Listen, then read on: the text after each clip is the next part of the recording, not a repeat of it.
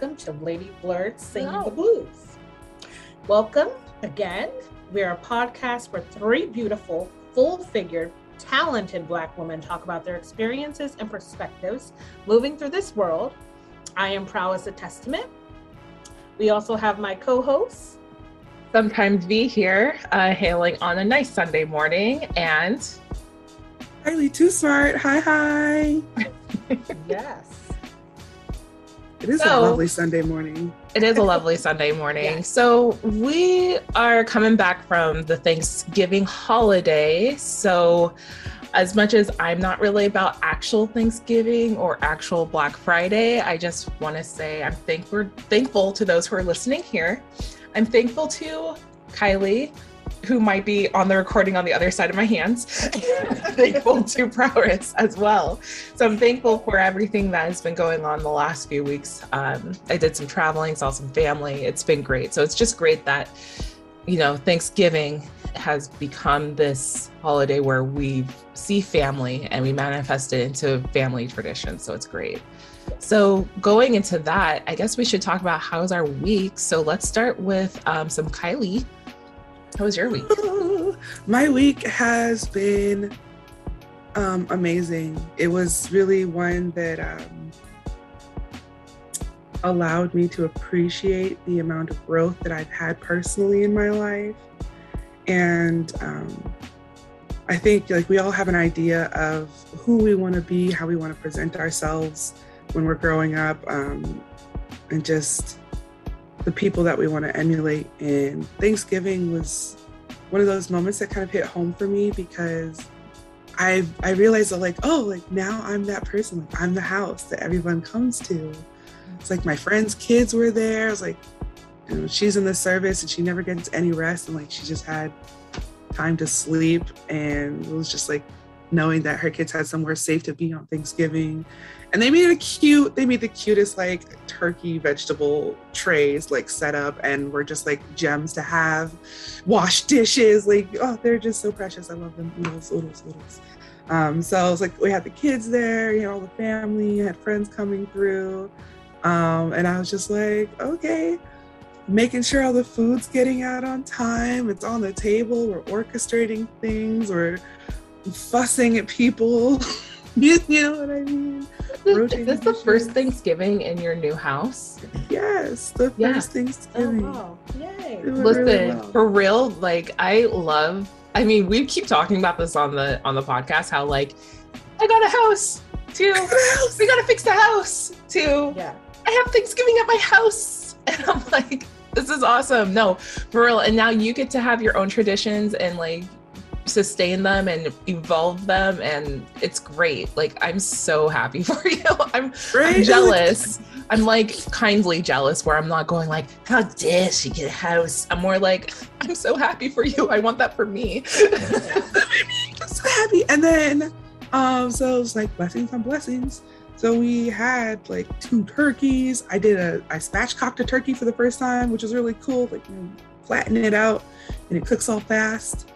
Yeah, that looks like um, so such was, an efficient way to cook a turkey, by the way. I've seen people doing it. I'm like, wait, how come my family didn't do this? It took like an hour. Like, and then we had one turkey, like, for people to kind of like nibble and nosh on throughout the day while things were getting prepared and put together. So that was like, choice. Oh, nice. I was like, very happy about that. Um, and then yeah. on Saturday, we did a vegan Friendsgiving, which I didn't know. Well, I didn't know what to expect at all. I was expecting slabs of tofu, honestly. Like, I really was. Slabs was like, of bacon infused tofu. Just, like, salad, salad and tofu. Which is not what, I, what it's not what happened at all. They were like, you're so insensitive to the vegans. Complex, tasty, delicious, delicious food. Um, mm-hmm. There was like stuffed curry delicata squash. There was um, so I didn't know, like, just because I'm not vegan, so there's all these things I just don't know, right?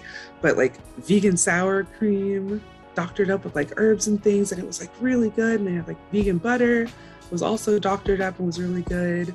Um, um, there's just like all kinds of, oh my God, portobello mushroom steaks. Mm. Everything so good. I love I portobello like, I could... mushroom. If if it's like not watery. Like, it was not watery. It was well seasoned. It was like, it was giving everything it was supposed to have given, everything it was supposed to have gave. It give it, it giveth to us all. Yeah. So I could totally eat vegan if it was like that all the time. My aunt made like a chocolate loaf with some kind of like delicious glaze. Oh. It was, this it was like amazing. Fancy vegan. It was fancy vegans. And then we, we had mm, guacamole and some veggie tray things, bell peppers, all kinds of different stuff. But yummy.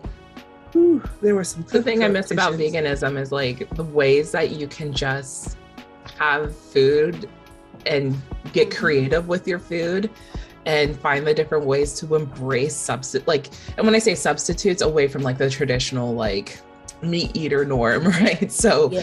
It's great when you can have like, you know, portobello mushroom steaks, or you know what I really loved making? I loved making like portobello mushroom, like stuffed, the stuffed kind where it's like you put in your vegan cheese, you put in this like really good like tofu bacon on there, and then also you add in just like all the different herbs and like spices, and then like once you cook it, it, it comes out and like mm, it's delicious.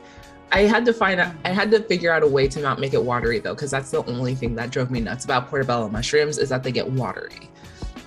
And so yeah. It was just a lot of like salt and having to roast it and having to kind of pat it and then putting it back in the oven again. It was a mm-hmm. cycle for me. That is like something I did learn to appreciate. I was like, vegan, like real dishes, dishes, like they take preparation, time, forethought. Like you really have to, like, you're not just going to throw it together if you're just not already like in the vegan lifestyle and have things yeah. prepared. So like, I appreciated it a lot. That's yeah. great. Well, that was lovely. I'm glad that things are just manifesting and coming along. I love hearing that things are just popping at, at that new house in Seaside. I know, it's awesome. That, yeah. I you're, can't wait to have a Lady Blurred's party there. Right? Yes. Eventually this room will be all feng shui. We'll get some lighting. We'll get uh-huh. some lighting. Because I it does feel extra spooky in here right now. Um, I'm still rocking the spooky gear, but also it's Nightmare Before Christmas, and it's officially like countdown to Christmas. So here yeah. we go. Spooky Christmas time, spooky Christmas time. Let's go. How was your week, Prowess? Um, pretty good. I so this week was for me, I think mostly like a it's been an interesting week because I've been um, kind of wrapping up my job and um, moving into a new role and, and all of those kinds of things. And um, and then surprisingly got Wait, like you a, got the new job? I'm sorry. Oh, yes, I did. I, I did update. Yes. Yeah, so I got the new job, um, which is awesome. Yes! For people that Let's don't know, go. The job is in Santa Cruz, which is very close to uh, my girls. So yes. um, I'm excited about it. Um, the, the hard part is that my job did a counter. And so this is my first time navigating that. I, I realized how difficult.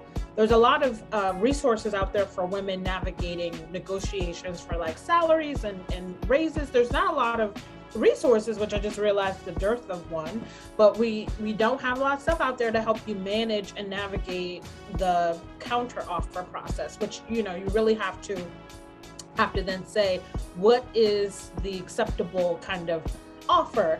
Um, my, my job is giving me an attractive offer, but you know, we always have to question as women, right? Like at this point, if you didn't see me in this way before, although they argue that, oh, we, we always saw you as a leader and we knew that that was what we wanted to do and we were going to eventually do this. But as a woman, you have to almost ask yourself, like, is that true? Um, Because if not, then why wait this long? And it's like, it, it wouldn't have, the balance wouldn't have been upset if I didn't say anything, right? And so it's still a thing of like, sometimes you have to go to grow. Um, yeah, I actually wanted to chime in there too, real quick. Yeah, There's please. also been a lot of stories where places of occupation, and mm-hmm. I'm I'm not assuming that your place, like your old place was gonna do this, but you never know, yeah. where the counter offer will happen. And then it sounds really attractive. You're like, mm, I already established some foundation. I'm feeling very comfortable. Yeah. Maybe I will take that counter offer because it's definitely a bonus to what I'm making now, right? Right. But then what will happen is that they don't follow through. And so, yes.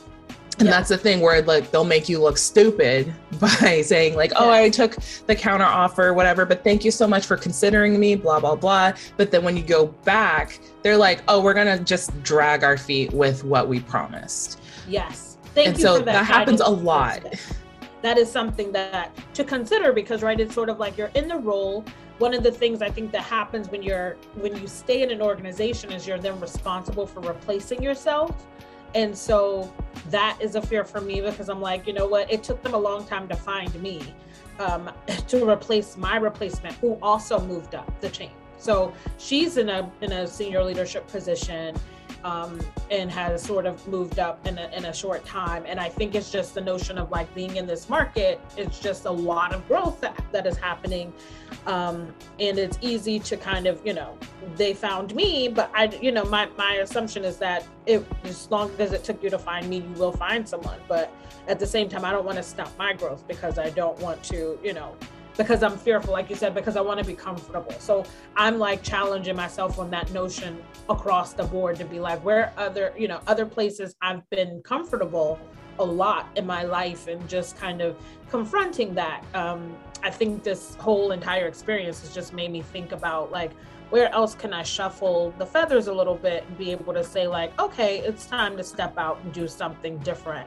Because I, you know, it's it's more for me, like teaching my son, I often will tell him like, you're not going to be good at everything. Some things are a muscle that you yeah. have to work at, right? Like he has a natural aptitude at stuff. When he doesn't, when it's not like something that's easy for him, he's just like, I don't like to do it, but it's like, but you may. But when you work at it, because you, you know, you'll get that. So for me, I'm putting that, that same kind of mentality in my approach to things now, which is just kind of an interesting learned lesson out of all of this. So. Absolutely. Yeah, no. And I, I think that's for the best. And what's crazy about that is now that you're, I'm glad that we're, we're entering into a generation where we can move along like that, where like the generations yeah. before us, like they were too scared to make moves like that yes. because of not being able to find the correct um, opportunities, or the opportunities were a little bit sketch and shysty. Yes. Um, so yeah, no, I feel for you. Cause like, trust, like once I feel discomfort, and once I feel that I'm being taken advantage of from another place, like I will start looking. And that's yeah, just absolutely. and that's just something that keeps managers and supervisors and those who are looking at the company as an overarching whole, like yeah. need to consider, because yeah. it's like, sure, we got this person for a good deal, yeah. but how much of it is going to be a good deal when your turnover rate becomes really high because right. you're mistreating them and not giving them what their value is. Right, exactly. Or and sustaining like toxicity that, with other people. Like that's something that I had to battle a lot, but lesson. That's a whole different conversation. No, it's, a, it, well, yeah, we, we it, it's something that we would have, we should dive into at a different time. Cause like I said, there's not a lot of things about the, the great resignation and how it impacts women and what our experience is versus everyone else. Because there's so much to the imposter syndrome and all the things that set in as you're like looking for another opportunity. Um, and when's the right time? And my dad would always argue, I'm looking for a job as soon as I get a job. And I, and for me, I'm like, what, you know, but it makes sense. It's like, you should be, you should be thinking of what is next, or is this something that's long-term and will be next? But what is it that you, you know, start your job with thinking about what's your, your future path. Um, and is this going to help you get there? Exactly. Yeah, I can I can vent on on this subject so much because of like the different environments that I've had to endure, and people mm-hmm. look at looking at me like I'm a failure. Yeah. That's the thing that gets me is like when I put in my whatever day's notice, people are looking at me like I'm a failure, like I right. failed them. And it's like, no, but let's reverse the table here. You failed me. Right, exactly. You failed me. You yeah. should have given me the resources. You shouldn't have been more informative. You should have, have given me the security to feel like I can succeed at this job.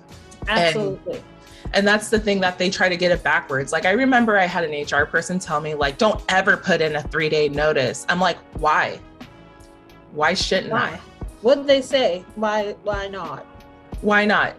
You guys should have been prepared. You guys acted like you knew everything. And now that you're scrambling for all of my resources. Yeah. It's like, to be honest, I think the Great Resignation has uncovered a lot of the, for me, like, Gen Z has changed the way that business is done, because yeah, if you're not getting your, your, your, some people are ghosting between the interview and starting their first day. They're yep. just not even coming, which is yep. like a new thing. Cause that has always been like taboo. You take a role, you sign an offer letter, you go through onboarding and you're like, I'm just not going to show up. I found something better. Um, people are doing it. These jobs have to be, you know, uh, unrelenting to make sure that, like, you're, we want you, we want you to be here. And it has to be, yeah. Yeah. Not. Yeah. There, it was just funny, that interaction. They're like, you're screwing your reputation, reputation and people remember that. I'm like, great. So people remember that and they should treat me better once they, once they invite me into this new role. Right. If you wanted more integrity from me, which I given you the decency of integrity, you should have treated me better the whole time, exactly. regarded yeah. me the whole time, and taken me serious the whole time. So now yeah. here I am taking appropriate steps to leave. Sorry, exactly. I didn't mean to make it about me. I just get so heated. No, yeah. so heated. Thank you for all of that, because it it's something that needs to be said. Like I said, there's not a lot of ton of like open conversations about this. Like, I went and did a search, and there's like a lot of like really stale resources out there for navigating this process. I'm always and, the leave your job like cheerleader. Leave your job, sis. I'm always the person where if I hear a new a new role somewhere else, like I'll text somebody being like, you want to apply? It's yeah yeah But no, for reals, kudos to you. Congratulations. Thank you. Now you get to see beautiful California every so often. Oh my yeah. gosh, I was like, now we get to see her in person. It's gonna be like, awesome. Yeah, I feel like that is the same the best box. Part of the job. Oh. I mean, that I get to, like, my, my uh, the person I report to is like the, they don't have an executive director, they have a deputy director, and he's from San Jose. So it's like, it just felt right. You know what I mean? When you were, when I'm applying for the job, I was like, oh my gosh, how much more could this go right? Like there, there's nothing that's a coincidence, I believe. Yeah. This is awesome. Oh my gosh, I'm so happy for you. Thank and you. Kylie's like super close to Santa Cruz. I think she's closer to Santa Cruz than I am, but I say oh, that because yeah. I'm scared of driving Highway seventeen. I hate Highway seventeen Highway with a passion. Up all day. It all is right. like a little roller coaster up there. Like, well, yeah, when it I, is. When I come, Kylie, I'll call you so you can drive me because I'm not. Yeah. Lady Blurred, then their beach day. Lady yes. Blurred beach day. Let's Lady Blurred's go. Live from the beach. Oh my gosh, that's gonna be awesome. It'll be awesome. All right, um, I'll go ahead and, what was that? You shared your week, V, you haven't shared yours, so. Yeah, that's right. um, I had the honor and opportunity to tra- do some traveling. So I'm very field traveled field. Um, I'm having a good time. I don't know if I t- said this on the last podcast, but I just got back from Vegas. Mm-hmm. Um, There was a Magic the Gathering tournament out there. I didn't participate, but my boyfriend sure did. And he played his ass off on the first yeah. day. So he's he did really well. And then the second day, he didn't do so well. So I give him like fifty-fifty. Like, I mean, this is a guy who claims that he was like the, I guess, the guy who had the most win streak for like two years in a row back in two thousand fifteen. Um, so he was... Yeah, this guy's a monster. Like, he plays Magic and like he's sitting there talking to me in a different language. I'm like, babe, please, I don't. You're speaking French and I'm I'm speaking English. Like, call, like I I see the passion in his eyes and the passion in his voice, and I'm like, I don't understand you. Omelette du fromage. Basically, it's like omelette du fromage and the omelette du fromage and the omelette du fromage.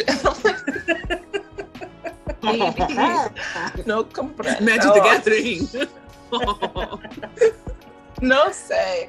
Anyway, um, yeah, so he did that and I traveled with him. I got to see some family. Um, I also got to see friend of the show, Devane Peterson. Uh, he was out there rocking a anime convention out there, so that was cool. Um, and also kudos to this vendor named King Kuma, who I got this like really sweet looking um, Lizzo keychain. Out of all the vendors, by the way, like the vendors do all cool. these like really top notch, or not top notch, mainstream like keychains. And yeah. they're like different vendor spaces. And I was like, okay, that's nice. Like, that's something that I've seen. You have it on you? Yes. Yes. Or you whip or it out, ma- girl. Whip it. Whip yeah, it out. Give me a second. Post maybe. Oh, okay. You know, we got to see the Lizzo keychain now. That right? We must see the Lizzo keychain. Because I will go and I will buy one today for Christmas gifts for her. Post haste immediately. I love all of her costuming. I feel like all of her costuming is the it, it, she gets it right. I think what it is, people will complain that she's right. not the best dressed, but look at our bop queen. Look at her. Oh, she is so oh, fine. No. Look she at her. Is so fine. Oh my God, my virtual makeup is going on her face. That's super cute. It is so adorable. I love yeah. it. It's from her fitness video. And I was like, I went to this vendor and it was a black boy. And I'm like, of course, support. Uh, yeah. And I was looking on the wall and I saw that he had a collection of Hades keychains. And Hades is like this really cool like indie game. If anyone hasn't played it yet, please go play it. It's great. It's a rogue style game with yeah. a story. Every time you die, it's awesome. Um, so I saw that and I'm like, oh, this is so cute. I want a little Zagreus. I want a little Hades. And they were just so adorable, like little chibi style. And then I, my eyes pan over to the left side. And then I look really hard at this like little full figured queen. And I'm like, oh my Lord, I screamed. I'm like, is that Lizzo? And he goes, yes, it's Lizzo. Please. Like I almost started crying. I'm like, I don't usually get emotional over keychains, but I've never seen a Lizzo keychain at an anime convention, and this warms my heart. Yeah. And he like laughed. I'm like, what? And I was just like spilling out questions. I sound like an idiot, but I was like spilling out questions. I'm like, where did you get? I mean, when was the last concert you saw? There's a concert on the New Year's in Vegas. Blah, blah, blah, blah, concert. When's the last time you saw the show? And, you know, just. Oh my God. He's like, uh, I saw her a while ago. I definitely saw her pre-pandemic. And like, we were just kind of going back and forth. And then like, at one point I felt like the interaction got awkward. I'm like, I love you. I want you at MagWest. And so like, I immediately got their information and I put them in the gauntlet for like the next year's MagWest for them, to, for that vendor to come and sell their stuff because it was awesome. So tier good. It was good. Yeah. And also that's they had like little keychain styles. They had keychain styles that were like three D, so like it was like really thick keychains where like you can see things move around in them, so that was also really cool. Uh but yeah, King Kuma on on uh, I think on Instagram as well as uh Twitter, so if you go just go look them up, please support their stuff because it's so good. It's it's, it's the best like keychains I've seen so far. Um nice. But yeah, like I love I just love her. She's just my my baby. My the big sis, that's who she is, because she is older than me. She is I think she's older than us.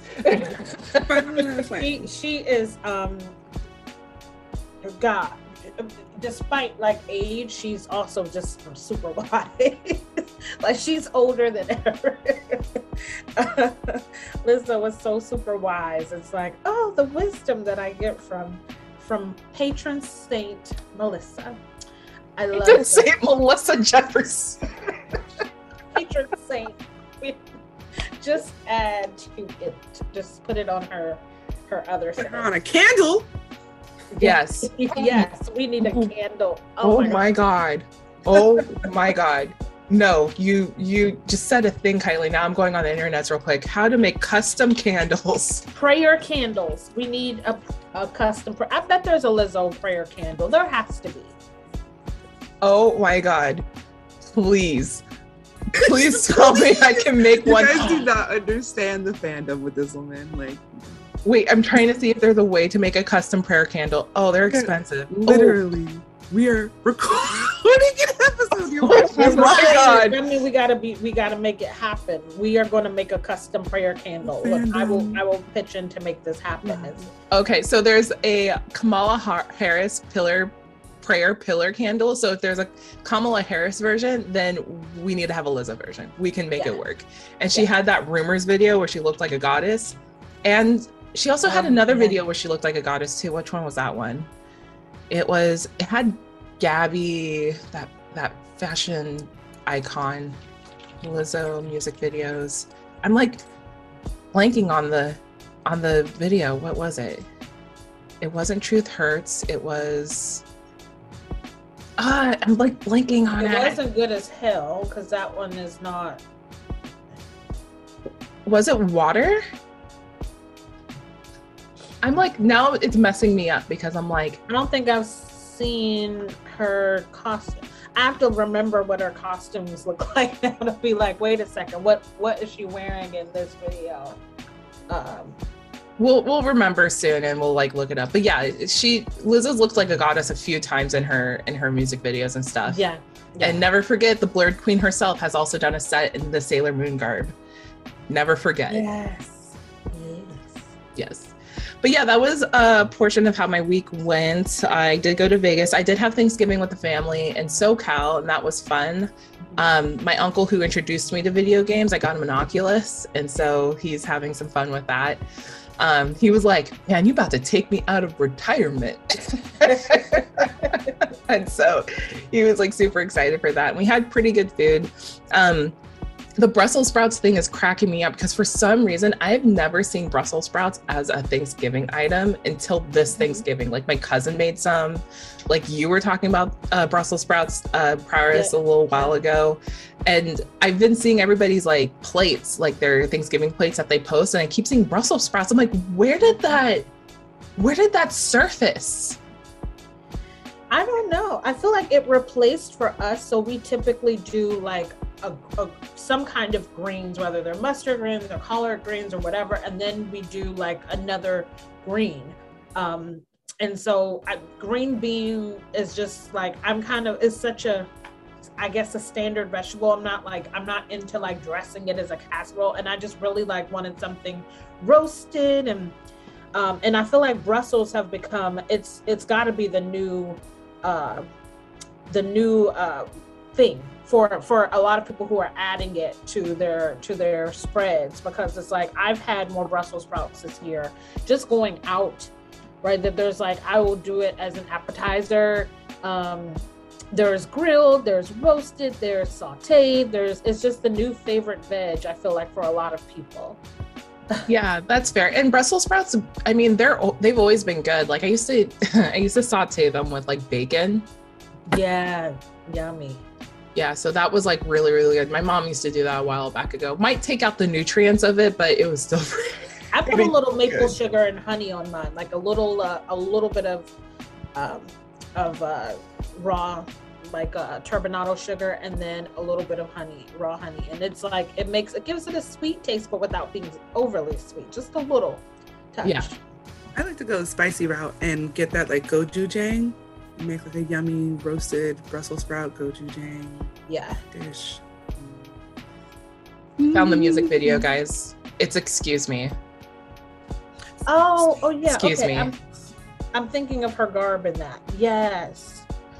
Okay, because she yeah. has on a head. She has on like a crown or some kind of tiara or something. Okay. Yeah. Yeah.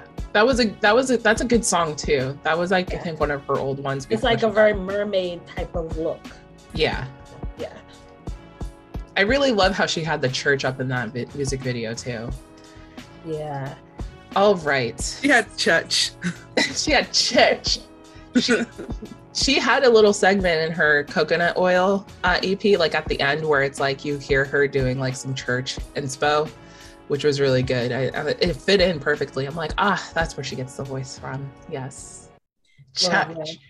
After hearing the holy, I, I don't know if anybody watches Blind Spotting. I just watched it uh, this this week. But anyway, um, the holy, the holy spirit was, was the sex ho, worker. The There's holy this, spirit the sex worker on there, and she's like, catch the holy spirit. I got it.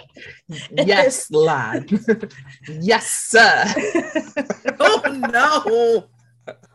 That gave me everything. I was like, oh my gosh, I get the Holy Spirit a lot. Yeah. That on this fine it. Sunday. Sunday, Sunday, Sunday. Wait, wait, it's a whole different arena. Sunday, Sunday, Sunday. The Holy Spirit. All right. Uh, so moving along, let's go ahead and go into Celebrating Us. Our Celebrating Us segment is a little bit, it's a little... Um, Not how would I put this? It's great that it's becoming more, more up to um,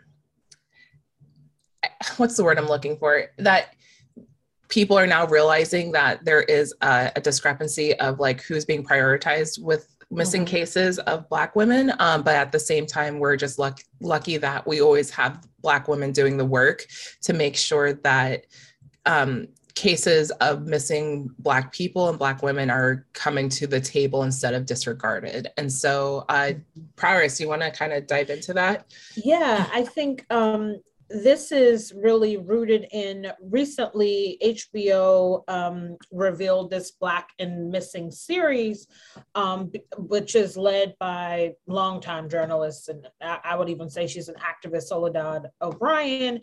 Um, it's a four-part series um, that's uh, focuses on the Black and Missing Foundation, which is actually a Maryland-based nonprofit that was started by these two Black women, um, kind of dedicated to helping police in the media, um, where, where the media and police sort of fall short, I should say, helping to provide, amplify a lot of those missing cases. Um, so they amplified, for instance, Jelani Day's case um, when that came out, and there wasn't a lot of media attention and people just didn't know what happened. Um, and what they've been doing, I believe that the two, um, the two, uh, women who own it are also former like P R and police officers.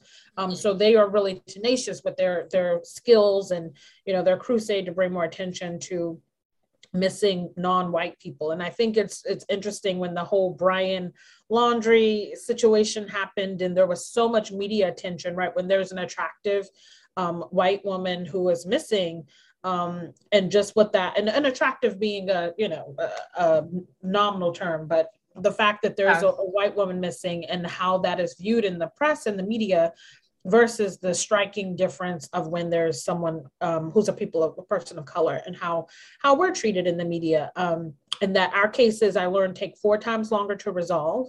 Yep. Um, and that extra time makes the investigation more difficult because if, you know, most cases, when they're resolved within a shorter window, you're more likely to have a successful um, end, uh, end result. Um, and so it's sort of this ignoring that has happened, and we're trying to curb, right, missing white women syndrome, which we know was was coined now.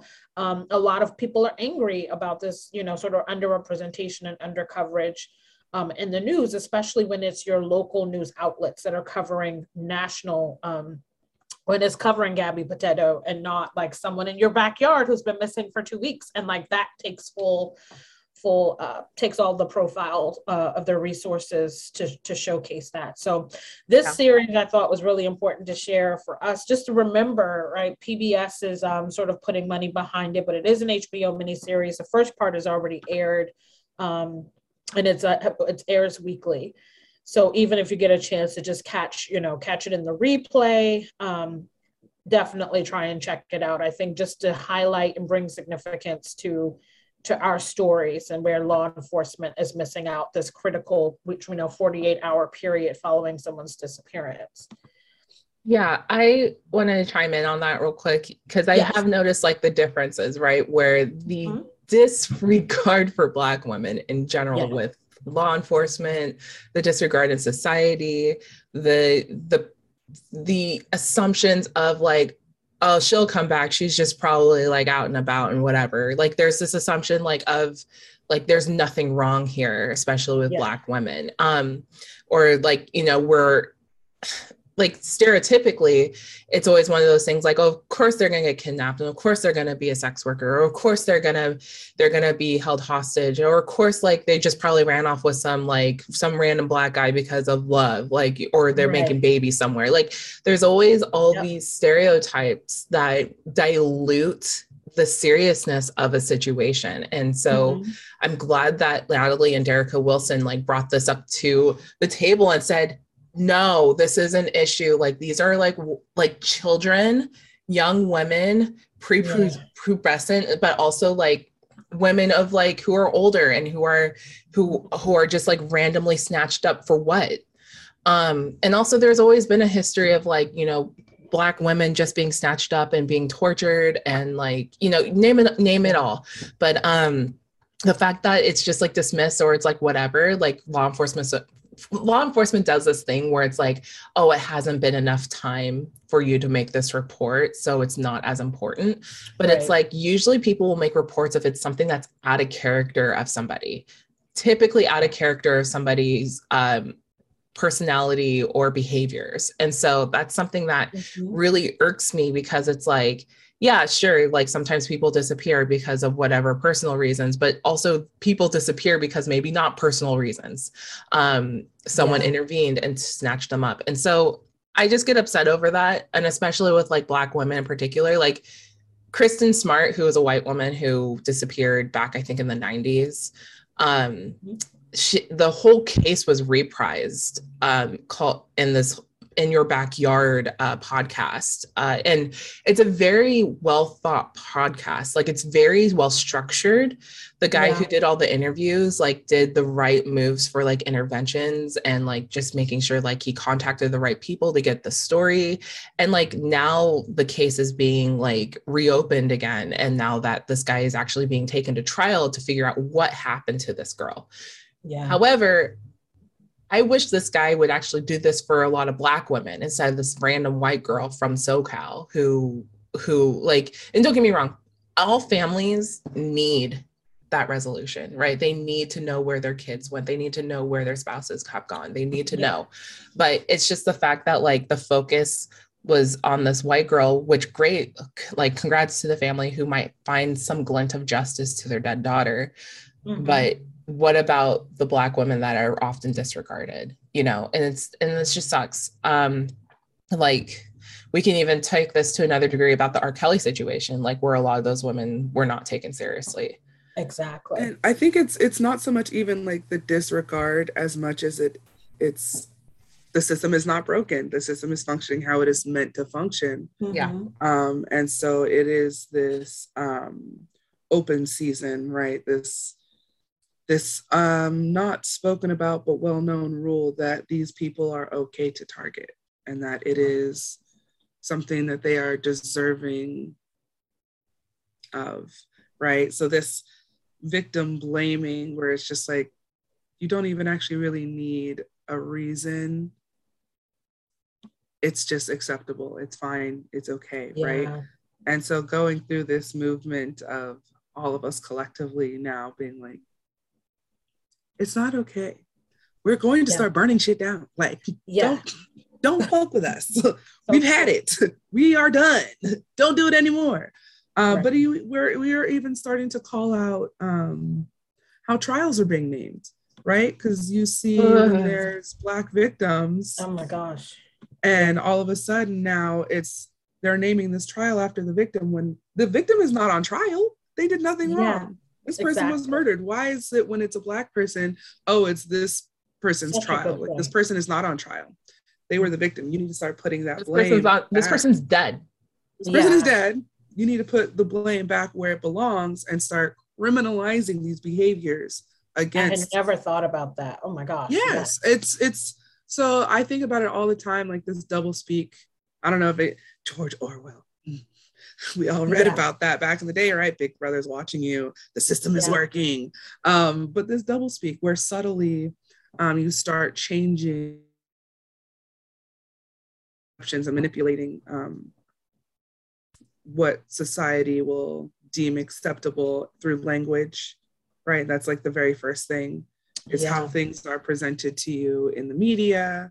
Mm-hmm. Um, which then causes you to internalize a lot of these factors. So even as a Black person reading the news, that might not be something that you thought about, which is what you just said, right? Like, I didn't yeah, really think I, about absolutely it. It's not something that you're aware yeah. of until someone says, oh, hey, did you notice this really sus and disturbing and disgusting As soon as you pattern? Said it, I thought to myself, oh my gosh, it's the Jacob Blake trial. It's the Ahmaud Arbery trial. It's not, no, no, these, these folks are not even, yeah. Yeah, because yeah, these will get jotted down in history and then it will be diluted incorrectly. Like it, it's yeah. just, or it will be, it will be named incorrectly. Like some poor kid in history class is going to hear about this and they're like, oh, it's uh, Ahmaud did something wrong. Wrong. Right. Exactly. And that changes up the whole narrative. And it doesn't, I can't even, in this is where it takes effect. I can't remember Ahmaud Arbery's killers' names. I know what their faces yeah, look like. Same. I don't know same. Their names. Like, yeah. and we got lucky with the George Floyd um, incident where like the Derek Chauvin trial, yeah. I remember that full name. I remember name. his name. Yeah. yeah. His but name I, is not going right. to go unmentioned in my mind. Like he's going to yeah. stay, but we did a good job to make sure that we reinforce that. Now, I guess the bigger question would be, it's like how, I guess, Same thing with Breonna Taylor. We remember Breonna Taylor's name, but we don't remember the police officer's name. That's also another thing that irks me a lot. Yeah, I don't either. No, that's, that's a bit, yeah. I'm thinking of like, even, I don't remember the police officers that, the police officer that shot uh, Jacob Blake in this car. I don't remember the police officer that killed uh, Elijah McClain. Like, I don't, those names are just not as publicized as a George Zimmerman, um, or, you know, there's there's so many cases that the victim, yeah, that comes yeah. to primary. So I guess it's us trying to find the balance of like, we don't want to, we don't want Black people's names to be buried, right? Yeah. As another yeah. Black person who's a victim of the system. Yeah. But we also need to make sure that we have a very clear dynamic of remembering the names. And that's mm-hmm. something that I personally want to be better about. And I'm sure you guys are thinking the same thing. Um, and so yeah. it's just, it's just crazy how that has happened. Like we're, we're working our way towards one way, but we're forgetting the details of the other side. And, and that's okay, because like we, we as a community are doing better about yeah. surfacing these issues. Um, but in the meantime, it's like, there's still a priority about, about making sure that Black folks are monolithically like stuck together as like a one like force, instead of like thinking of them as individuals, as people, as they have families and and and friends and careers and uh, investments. You know, investments might be a little far. But no, in, we don't need to address it. uh, But yeah, no, I, I get upset because, I mean, going back to Black women, it's the same thing. Like the the the the dilution of our importance is real. Like mm-hmm. we, we go so above and beyond, and yet like we're still like bottom. Cons- we're still treated as bottom barrel, you know, and that yeah. sucks. It's awful. Like if we talk, yeah. we're like, ah, not serious. Yeah. Sorry, Kylie, I stopped. I thought you were gonna say something. No, I was like, mm, mm, we could go on for hours about that. Yeah. yeah. But yeah, there's, there's some opportunity further in this conversation where we'll, we'll revisit this with the different themes. So we, we, you know, we will keep talking about it. yeah. Um, this is kind of like a weird tangent, but I saw, um, you guys remember the Black Forager, that vegan that vegan She's girl who picks vegan. Ran- yes, I love the girl her. who picks up random things off of the. I yes. saw her in a commercial. The Happy other day. Snacking, don't die. yeah, I saw her in a commercial the other day. Like she was oh. in a commercial for like two seconds. I was like, oh my gosh, my baby's growing up. It was cool. oh, okay, cool. I didn't realize. Yeah, that she was doing. Uh, what commercial was it for? Oh, it was for a movie ticket commercial. Um, but oh, she was okay. there and she said like a couple of lines, and I was like, is that? Is that our girl? And then I'm like, baby, like I was with Cash. I'm like, that was her. That was her. And he goes, oh shit, that was her. yeah. Um, no, I, I thought that was like a really cool thing. I don't know. I just like seeing like people off the internet and actual like T V commercials. Like it excites me. yes. I know her. I feel like I, yeah, I feel like I know you. I feel like I know her. I feel like I know her. All right. Um, so moving along about other Uh, situations is, um, do you guys want to talk about appropriation versus cultural appropriation versus cultural appreciation, or should we wait into that just nerdy segment because it's particular? Yeah, let's wait until the just nerdy, but only I'm thinking because there's some other stuff right in, in that section that is like, you know, okay, we, we're going to have a conversation about that. Um, yes, Cowboy Bebop, I think today. And oh, okay. Oh, yeah, oh, I see what you're saying. Okay, all right. So moving along, uh, some other things. Um, DaBaby, DaBaby, DaBaby. Like, man, I was rooting for him. Tiffany, I was rooting for you, and he yeah. just gets worse every publicity. And like, it's it's not that it's worse where we're catching him at a bad time. It's just worse because he's put himself on the spot, like. So what we're talking about like, is like, is it a bad time? I feel like it's always like, that's just, I feel like that's just him and his default. And, you know, once yeah. it's funny because we check people who systematically try to put us at a low, but we also have to check our own people too. So it's like, anyway, so yeah, DaBaby went on live and like was trying to embarrass his uh, baby mama girlfriend, uh, Danileigh. Danileigh. Never yeah. seen this girl before. She kind of just reminded me of another like influencer type of person, and so she like did. yeah. didn't think like she was like really anything. So, but basically, DaBaby went on online and was like talking about like, I've never even dated you, and she's like in the back being like, okay, sure, that's funny, like, you know, all this kind of like behavior that you would see this and you're like, mm, keep that behind closed doors, you know what I mean? Mm-hmm. But what's something that I want to address by that is that he had, if they weren't dating, they had a baby. So not the baby, but they had a baby. Like she just mm-hmm. get like gave birth to his child.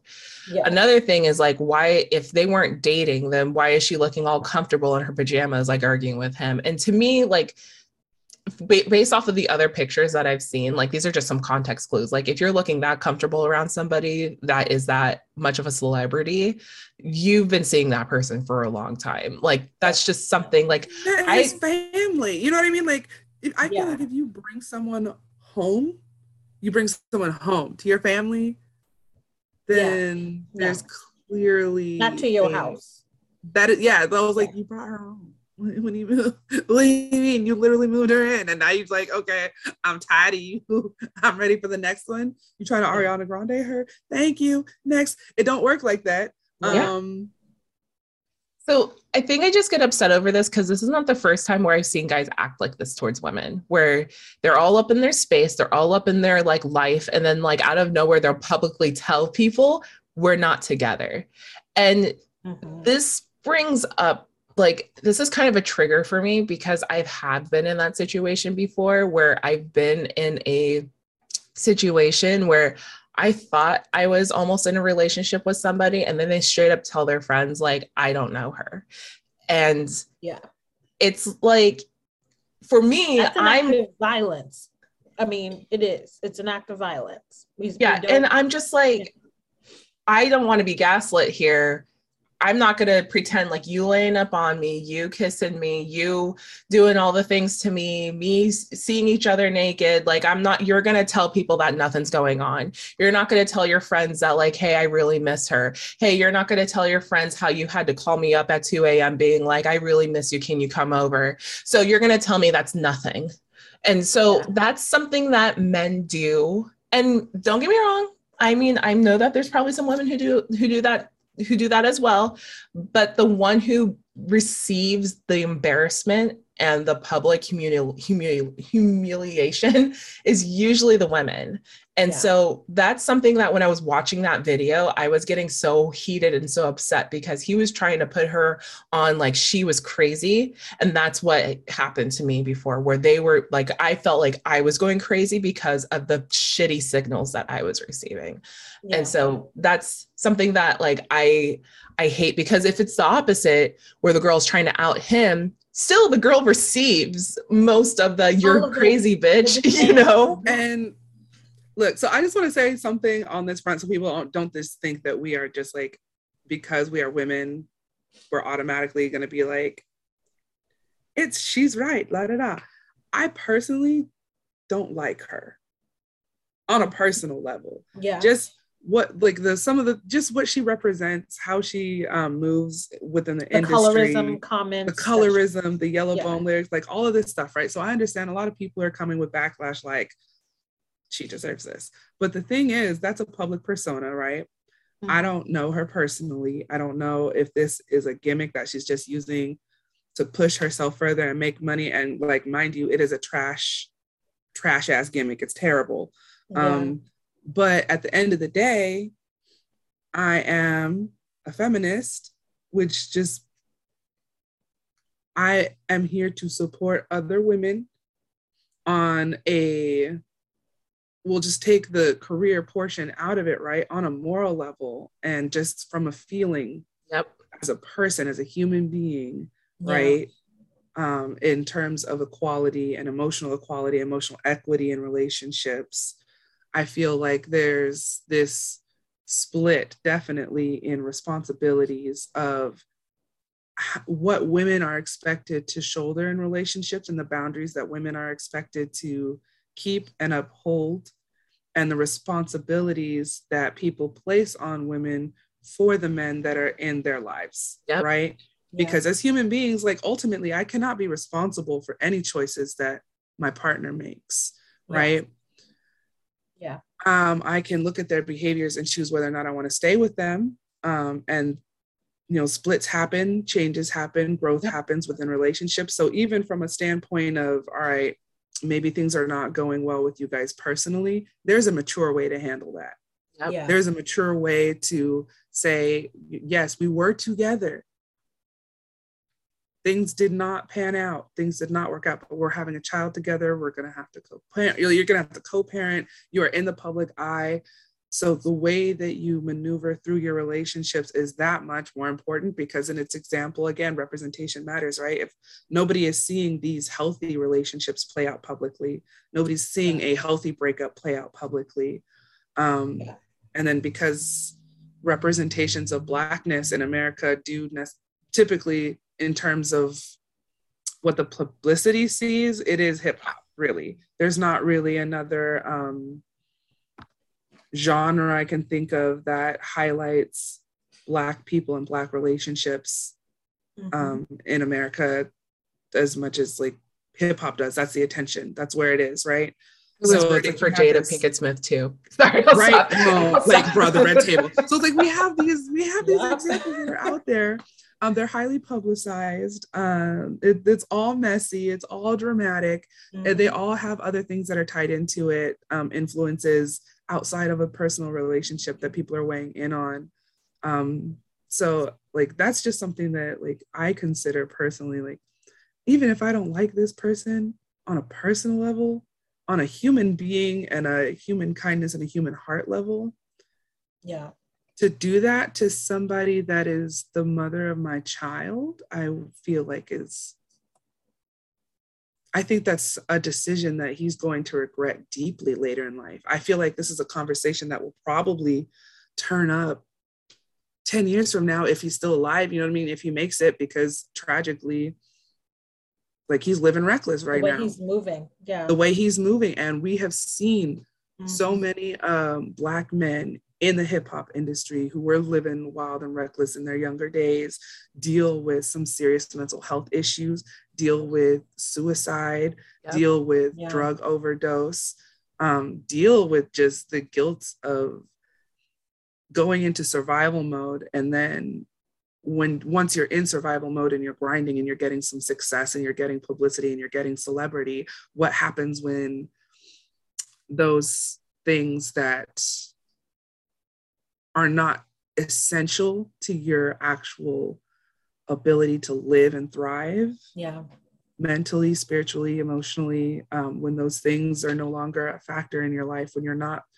sitting here struggling, thinking about money, and when you really do have time to consider how you how you are moving, mm-hmm. um, yeah. and what that is going to that's do to real. Your heart. That's real, and that is that's yeah. the thing. It's the realness, right? Yep. So much of what is in celebrity is just veneer and it's fake, and we we see it, we recognize it. It's entertainment. Yeah. What I see happening now is just like these emotional tragedies are still entertainment, and they're not. We need to stop. We need to take ourselves a little more seriously as people, as yeah. human beings. Um, yeah, and this is like it's not a joke.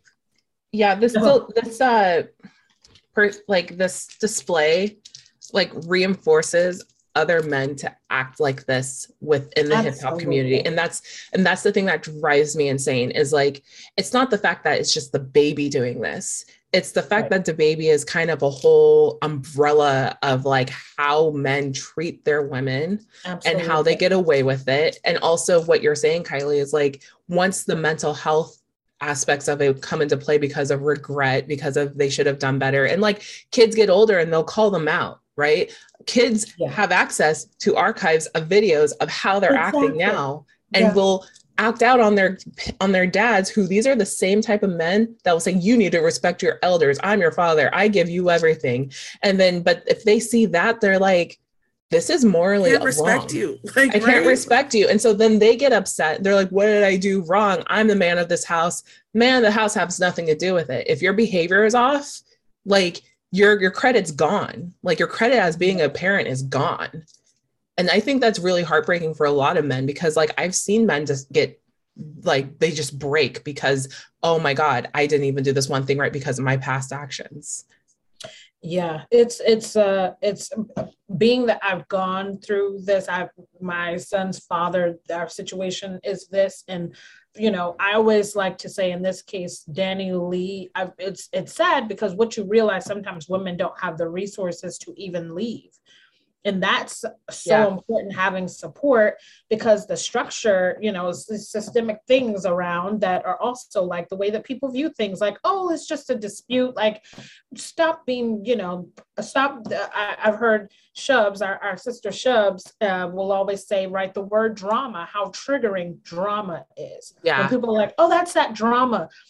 You vo- vocalizing what your experience is, it's not drama. It shouldn't be seen as that. Saying, I need help, is not drama. Saying, mm-hmm. you know what, I'm reporting, you know, this experience is not drama. I feel unsafe. I feel uncomfortable. Whatever those words are, are not drama. And we have to, but I feel like there's, she didn't clearly have a place to go. There was nowhere for her to turn, and that's family, friends, whomever. And it was like, at that time, it was like, this person's kicking her out of the home with with a baby, and what what is next for her, you know, in terms of what is her next step? And there's resources around of what to do, but we don't, you know, how many people are, are looking for resources or viable avenues of recourse for when that happens, like there's legal rights, you know, you can't boot somebody from your home in less than thirty days, like all these things, but you also have to, you know, where's the, where's the assistance and, and that kind of thing, knowing how so you ego, should, ego yeah. will prevent a lot of, prevents a lot of people from actually yeah. getting the proper outreach that they need. Um, yes. or outreaching yeah. for the proper resources that they need, excuse me. Yeah. Um, because I've seen it a lot with even some of my friends where they're in a pickle, but they're so trapped in their mind that mm-hmm. whatever they're doing is the correct move that they're unwilling to look See at themselves the, in the mirror. Yeah. And that's what's really sad about that. Yeah. And that's what I, I, I was just like, oh my gosh, right? Like I had resources to do something else. I had support from someone to do something else, but what if someone else, you know, I could just be like, I'm leaving. Even if it was in the middle of the night, I had someone there to help me and to get out of that situation. Um, but I, but being, I was pregnant, I couldn't lift anything. I couldn't carry anything, you know, and those kinds of things, like, where do you do? There's resources for, for that. Like you said, it's, it's knowing, having the, I guess, lack of, of pride or the humility maybe to be able to ask for help. And that's such a, a life skill, asking for help and sharing that out. But it's also the stigma that's placed on you when you are asking for help, like, oh gosh, you're one of those, um, you know. You're that happens a lot with color women of color too. Yeah. Like where it's like, if we outreach, you're like, oh, another welfare mama. Or, exactly. But yeah. for like white women, it's like, oh, let me find you a yoga mat and like, let's, let's go ahead and meditate through this. Yeah, exactly. Okay, that's so generalized. That's messed up. Wow. Yeah, how the larger society views that aspect of like, cause yeah, I was a, ashamed. And then, right, you feel kind of like, um, my, my, you know, reputation or whatever the case is. And it's like, oh my gosh, I had to move out in the middle of the night. I remember like going to this new apartment community, having to apply, and over, you know, and over a holiday weekend, I'm by myself, I'm pregnant. Like they're looking at me like, uh, you know, it just, everything about it, the gaze, that's what I'll call it. The gaze that you get, um, that's pointed at you, feel so judgmental. And you're like, I'm also trying to save my life and my baby's life, you know, and I'm not thinking about that gaze right now. So, you know, hopefully she, she, I think got some support, but at the, in that time, it's so hard to figure out where the heck do you go? If you can't call family and friends, or sometimes you don't even want to call family and friends, you don't want to be a burden. You're scared to tell them, you know, and you so may have burned it, your edges there too. Like maybe yeah. the behavior of pre having a child has exactly. spoken yeah. in volumes where it, maybe you feel like you burned some bridges and it's hard for you to reach yeah. out to family and friends. Like that's also a thing to consider as well.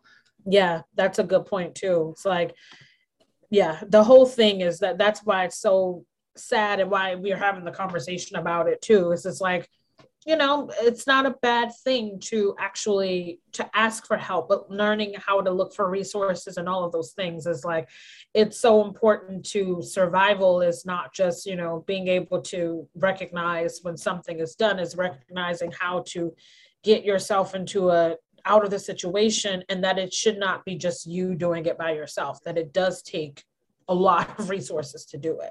Yeah. Alrighty. Um, but yeah, I, I guess a weird off note is like, I think, I think my weird takeaway to say is like, I mean, really check your behavior and try yeah. not to implement what you see as like enables you to be toxic. I, I don't know what to say. Like, it's just, I just get upset when like, when like the overarching theme is like, don't burn your bridges because you'll really need them. But then there's also the other side of it. It's like, don't implement what you see on T V and what you see on live, because that's actually not the correct behavior. Mm-hmm. Um, there's better ways to go about re- resolving or even ending a relationship. And it's okay. Here's the other thing. It's okay to end relationships. It's yeah. okay to end them. It's yes. If you feel that there's a stream of bad luck and there's a stream of like poor communication and fighting, fighting your, your person, it's not healthy. Fight yeah. like, like this, like this whole like, oh, I love a woman who can fight, or I love, I love it when we argue. It's love. I'm like, it's not. It's no. poor communication. Yeah. It's it's not. Ta- it's not taking. It's not being com- comparable in the dynamic that you guys have. Like, yes, there's some sacrifices that you'll have to make when you're engaging with your partner, but arguing with them is not it. Like, it's not healthy. And it teaches your kids, if your kids are involved with it, bad communication skills. Like yeah. they think they can yell their way out of something. That doesn't work out in real life. No, it really does not. No, that's, that's, uh, that's my takeaway is that what is, I mean, when you do have children, that for me became a, a change in the temperature of like, wait a second, is it more important that my child has access to, you know, a bad parent, a toxic parent, a violent parent, or that my child has access to, you know, a parent, a good parent, and, and I can be that? There's, there's the stigma about that, right? Like, oh my gosh, well, you're going to take that child out of the home with their, their, uh, with the other parent. But it's like, but that's a toxic, violent home. Yeah. So my child doesn't stand a chance if given, you know, being born into that situation. And the and the second thing is that, you know, I love that. Um, I, I shouts to Whitney Harper, aka uh, she's Tie Fighter on on um, Twitter, but she has started this whole campaign about call out your bros, and it's been uh, something that has really permeated in nerdcore a little bit, and it should be around everything. Being able to say as a as a man to another man, I'm calling you out. The yeah. bro culture of being able to say, it's all right, man. You, you know what? Forget that. You know, leaving it as do you. It's yeah. more than that.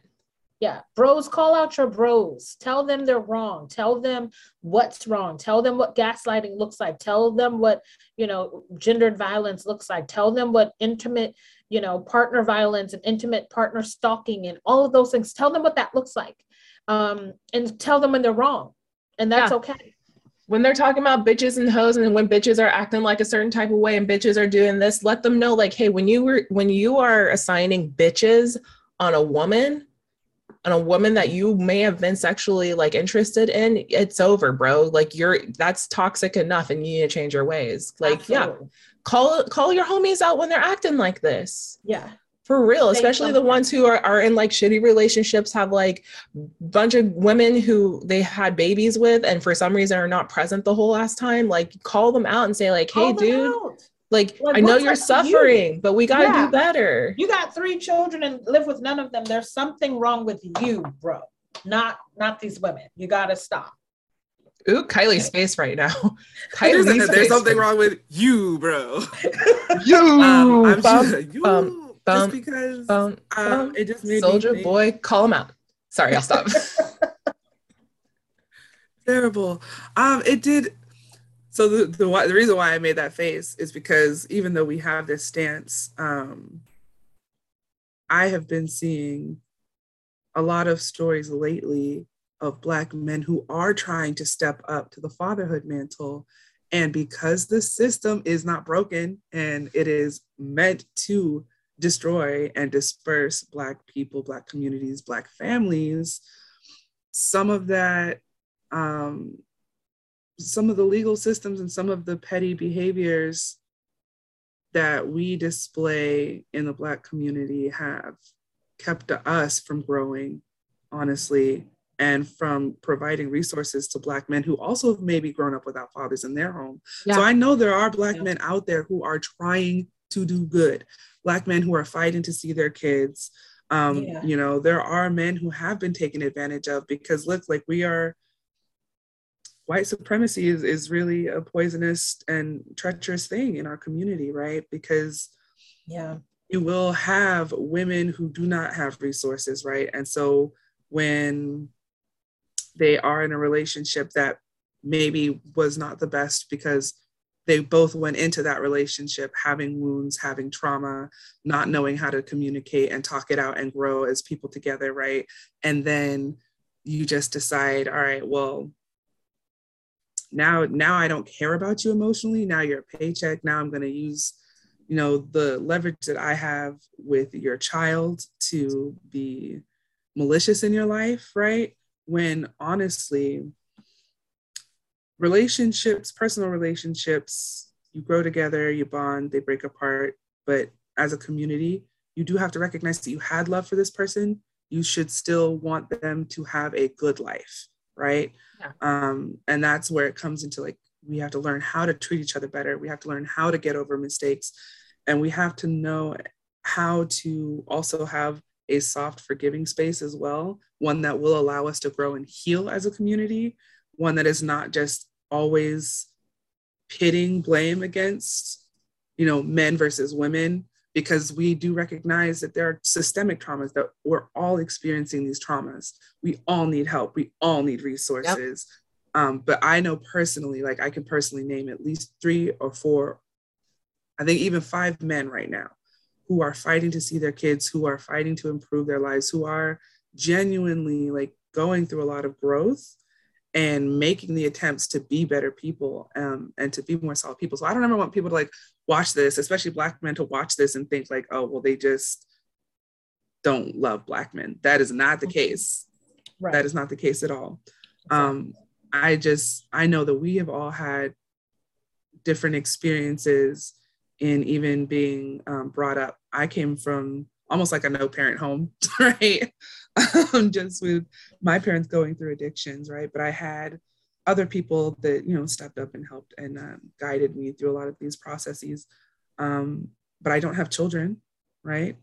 I was in an eleven year relationship that split apart, and I I can see my own feeling and carings that I still have from my ex, right? And the mm-hmm. the type of life that I want him to have. Um, I but like I said, not having children, I think really changes things. So I really enjoy like hearing your perspective, Tia, on it, because you know you, that's an experience that you said you had, and this is how you felt, and this is like the lack of support that you um that you just had to rise up, and the growth I I'm a, I'm sure like from the beginning of that relationship to having a child to separating mm-hmm. to doing that process of like, okay, I am now a mother, how am I going to act and behave and provide a life for my child, right? Um, I don't know what biologically that process is like for men, um, that growing process. I keep hearing like that men, just from the men that I've talked to, that really like that maturity doesn't come until like they're in the forties, which. Yeah. And that's something that is like heartbreaking, because I've seen it. I've seen this through like I seen it. through family. I've seen this through family, but even there's like family members that I have who have, who refuse knowing, knowing where they need to improve, who refuse to acknowledge it because they feel like it's too much. They'll use the excuse, like it's too far in the past for me to change myself. So why should I change now? Yeah. And that's, that's kind of a contrasting fact of what you're talking about, Kylie. Cause like I am like, I guess to connect my experience with it is that I am a child where I grew up seeing a lot of fighting. And that, and I've seen the the deadbeatness of parents. And not only that, it was in my household, but it was in households that were surrounded by me because I grew up in the projects. And so when I see this, it's not that it's just a singular household. There is a common thing that's going on where there's a sense of enabling with either mothers who are just expecting to scream at their man once they come through the door, or their man who just disappears for months on end because they can't handle it and they refuse to find yeah. help because they're all enabling each other. And like you said, this is part of the system. This yeah. is part of the system of broken homes. And so yes. as much as I acknowledge that as a, as a, as a whole thing, um, it just sucks that me as somebody who's seen it and wants to change away from that, it. Right. Yeah. Like I, I, I feel at a loss because it's like, it's still happening. I still see friends, or maybe even used to be friends. I still see friends doing that. And I still see like, you know, people who I wanted to be involved with doing that.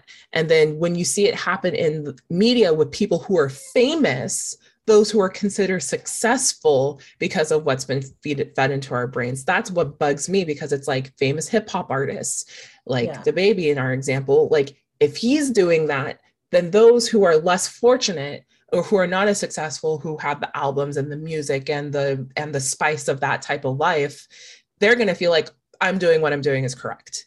Yeah. And so, yeah, and you're correct. I don't want to make this like a whole, like we hate men, like forum, like trust, like I have my issues with men, but at the same time, I am in a relationship with a wonder, very wonderful man, and he's very kind. And how we talk through our relationships, we talked about having kids and we talked about how to resolve our issues. And we do not scream at each other. There's never been a moment where we screamed at each other. Yes, there are moments where we disagree on certain yeah. things. Yeah. And then I will tell him like things like, hey, I don't know what you just said, but I need to process it real quick. You know, I need, I need space. Healthy and dialogue. Him, and he's the same way, where he's like, hey, let's really talk this out. Right now, we're not on the same wavelength. This might be something that we may not be on the same wavelength about, but let's talk through this before, and we don't want to go to bed angry, which is the kind of meme that we're kind of playing with as our, in our relationship. But the go to bed angry thing is not something that we do, because like, he comes from a family where they used to fight and scream and all that stuff a bunch too. And he didn't yeah. want to re-implement that. And I didn't want to re-implement the harms that I grew up ar- around as well. So instead of yeah. screaming at each other, because volume doesn't mean that your word is priority. um, and, or and that your message is coming across any clearer. Like if I didn't understand you the first three times, screaming it, like just not going to yeah. help. Yeah. No. Find another way. So yeah, there is like things where generationally we can come to a place where we can be better than what we see. But unfortunately, like it take it's slow. It takes a long time. Um it and I wish that, you know, I guess to complete my thought here, it's like I want men, especially our Black men, to realize like there are resources for us, for you to tap into your emotions and mm-hmm. to figure out like how to healthily process things, and also how to avoid people who are trying to come after you. And I don't mean like the cops. What I mean is like women that might take advantage of you and then you later screw yourself. Um, so there's also that as well. And it sucks that we have to kind of bring that to the table. And what I mean by it sucks, but we have to say like, no, this is what surfaces and this is what happens. So yeah, that's, I guess that's just like my, my thought on that. Yeah. I think we just need to really like start feeding each other more positive. And I don't mean like just pseudo fake happy bull crap. I mean, legitimately feeding each other more positive information about relationships, more positive information about what it means to be a whole human, more positive um, ideas about gender roles um, within the Black community, more positive ideas about being a complete person, what it means to be masculine, what it means to be a man, what it means to be a woman, what it means to be a person, what it means to be a human being. We are all having such singular and individual, and also such united and similar experiences at the same time, right? So like all of these things, they're, they're very complex. And I think a lot of people just don't um, necessarily have the bandwidth to have those conversations all the time. Um, but every once in a while you need them, right? So like, just be aware that when you're looking at relationships online, and when you're looking at the celebrity tabloids, or even like the relationships that are around you, just observe um, how people are functioning in them, and how you really want to feel yourself in your relationship. Like really, like have that space um, to grow. Yeah. Feed your soul. Chicken noodle soup. Right. And pray to Lizzo every so often. Just pray. Pray, pray to Lizzo. All right. Speaking of feeding souls, Miss Chicken Noodle Smart, Soup. Chicken noodle soup. Chicken noodle soup with the, okay, go ahead. With a soda on the side. Ma'am. I remember that whole dance. That was nostalgia right there. Yeah. Uh, no, so today's a nerdy, dirty topic. Uh, we're getting back into the paraphilias. We're getting back into the fetishes.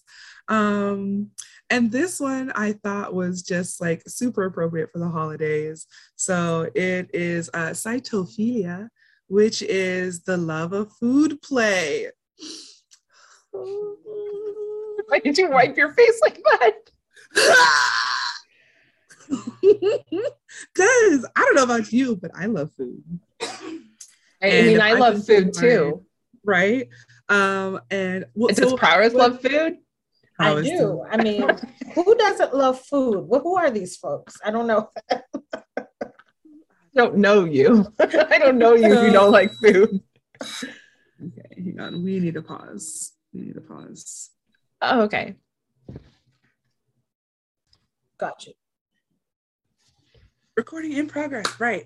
We're back. So cytophilia, um, like, and the thing that I love about this one is that it doesn't have to be um, like overtly sexual. This can just even go into like the love of preparing food for your partner and like the joy that you get, like just making something for them that you know you're like feeding their soul, feeding their body, the nutrients that you're providing for them. Like there is like a joy. Um, in Come here, baby. Here's this like lime-covered hot Cheeto. Open your mouth. Open that mouth. The gamer's diet. Here, baby, I brought you your Mountain Dew. Your Red Bull. Turns me on when that sperm count is lower. Drink up. Wow. I was like, here, we'll make it not overtly sexual. And he was like, nah, we're going all in. Turkey, baby. No, but um, it just, uh, it made me think a lot of just um, like first dates and like some of the romantic tropes, right? Of like feeding your partner and how that's typically like a sexy, sensual, but also like a gentle form of like expressing desire, mm-hmm. right? As part of like foreplay and including food in that. So what are, like, A, I want to know, what are your thoughts on this? Um, is food play something that you consider part of, like, the romantic portion of your relationship? Is that something that you expect from your partner? Is that something that you like from your partner? And is it something that you yourself consider, like, is that really acts of love, you know, for you? Preparing food for your partner, or eating with your partner? Is that something that even occupies space in your mind when you're like doing these, what some people consider like daily activities, right? Because also I have to take into account that not all of us like live with a partner. So that I think that also makes it more of like a special. Does taking food from your partner count? I wish we had a man on the show. You're sharing, you're sharing. It's You're sharing nice. Because I don't mind. Like, I like sharing. Like if I, if I, my partner yeah. is like eating off my plate, I'm like, yeah, like you, you are my people. You have to be a special person to eat off my plate. Like that's, but yeah, that's how I feel. Very close to that. I feel like it's um, one, I think the act of like food prep and sharing food and having, you know, meal making and all of that stuff is an act of like love and gratitude. And, and so it, it, it is something you should, should do with your partner. And, and like, even with, you know, my friends, sometimes like I have, you know, we have snack snack calls. It's like, let's get our snacks, you know, let's um listen, Shubs, shout out to Shubs, because we have snacks. Okay, when we do things, it snacks is part of it, even though we're not physically in proximity to each other. Um we get our snacks and and and that's love, you know. It's like, listen, what's your snack gonna be? And so I feel like there is a level of like sharing depth, sharing the, you know, delicacies with each other, and especially what those can be, because it's sometimes it's like, you know, it awakens your senses and stuff. I I had talked about um when I went to this dark dining uh, experience, and even though it's not intended to be, um, it's not intended to be like with your partner, I was with classmates, but the concept, erotic, it, right? Yeah, it felt very like I need to be, I wouldn't want to do this with friends and family again. I'd really want to stimulate these senses in the, in the space with someone I'm, you know, intimate with in, in that way. And I was like, cause you, yeah, you're kind of, it's the, it's very sensual. And I, I tend to think of, um, I forget the, is it Naked Gun uh, with Leslie Nielsen? Or there's a scene when they're like, they're feeding, they're supposed to be like sexy feeding each other. And then they just start like pouring gravy boats on each other. It's like a, a parody of one of those scenes in a movie that's supposed to be like, oh, this is so, you know, this, this, uh, feeding uh, sexy, and then they start like, it just gets, you know, ridiculously gross, sloppy, sloppy, like, slapping each other with sushi rolls, and it's just like, what in the world? Um, and so it makes me laugh that that one. If you have never seen Naked Gun, uh, it is funny with that scene of like the feeding scene. I can't think of the name of the actress who's in it. I think it's Naked Gun two and a half. Uh, the Smell of Fear, but it's like, yeah, putting lobster like in your ear and like, and where does it get to the point where it's like, okay, this is, they were trying to say how absurd the portrayals and the right and the on and movies and stuff. I mean, and, sometimes they are like you, you I you, there's always like the scene of like feeding each other like chocolate covered strawberries, and it's yeah, just very like right. over the top. Yeah. That can be sexy, marshmallows and all roasting and all of that kind of stuff. But then it's like when you see just goos of like gravy boats and sauces just on people, you're like, maybe that's not exactly the. Bring me those mashed potatoes. Yeah. Hot sauce raining on my face. Yeah. I don't know. um. For me, I love making food for people in general. Um, Kylie can attest to this because every time she'd come over, like, hey, do you want to get food? Or, hey, I'm going to make something. Do you want to eat some of this? Um, yeah. And yes, I do. It's a, it's always, it's always like a bonding experience where it's like, we can, I can cook something and then present it to a friend. And it's not like I'm doing it because they have to eat. It's just more so like, hey, are you hungry? I'd love to prepare something. It's something to show that I care. Um, I love cooking for Cash um, because A, he is very, like, he loves when I cook. Um, he's, he's very like, I really like the things that you prepare. Um, and like, I don't know. I never took it as like hypersexual, but I do receive a sense of like accomplishment every time I do it. So it's not like I'm a Stepford wife, like I have to cook for my man. No, because sometimes he cooks too. Um, but it's just more so like, I think cooking as therapy because it shuts my brain off a certain type of way where I can focus exclusively on what I'm doing with this. And then I'm able to kind of like use it as a form of like, I'm working on something instead of like focusing on other things that are happening in my day. And then once I give the food away to whoever is going to receive it, then I get a sense of accomplishment. Like, yeah, I was able to kind of quiet my brain for a second. And so that's kind of my weird take. I'm not really into the feeding a partner in your bed type of thing, or putting whipped cream on somebody's nipples and licking yeah. it off. Like that's not something. That's how you get ants. Nope. No, thanks. No. I also believe that like, sometimes I'm like scared to perform certain actions after eating. Like I'm a, I, I'm a person that wants to make sure I brush my teeth or it's been a cup, like an hour or so after I'm done, because I don't want to make anything gross or kiss onion breath. Like, yeah. um, But yeah, I think I get a sense of like accomplishment and therapy when I when I cook for other people. I think that's my whole thing. Um, yeah. But yeah, not really sensual, not really sexual. The dark eating though is th- that you're talking about, Prior. So I do want to like check that out and go to a place where it's like a dark setting and eat. But the last time I did that, it was a Brazilian steakhouse and it felt really weird. So I think I want to feel oh. mentally prepared before going to those places where it's yeah, not. You just weren't you weren't ready. Just, I wasn't ready. I wasn't ready. um. Well, so like we talked about like from the perspective of like actually preparing and like serving food, but do you think that you feel like extra cared for when you are being fed? I don't like it, actually.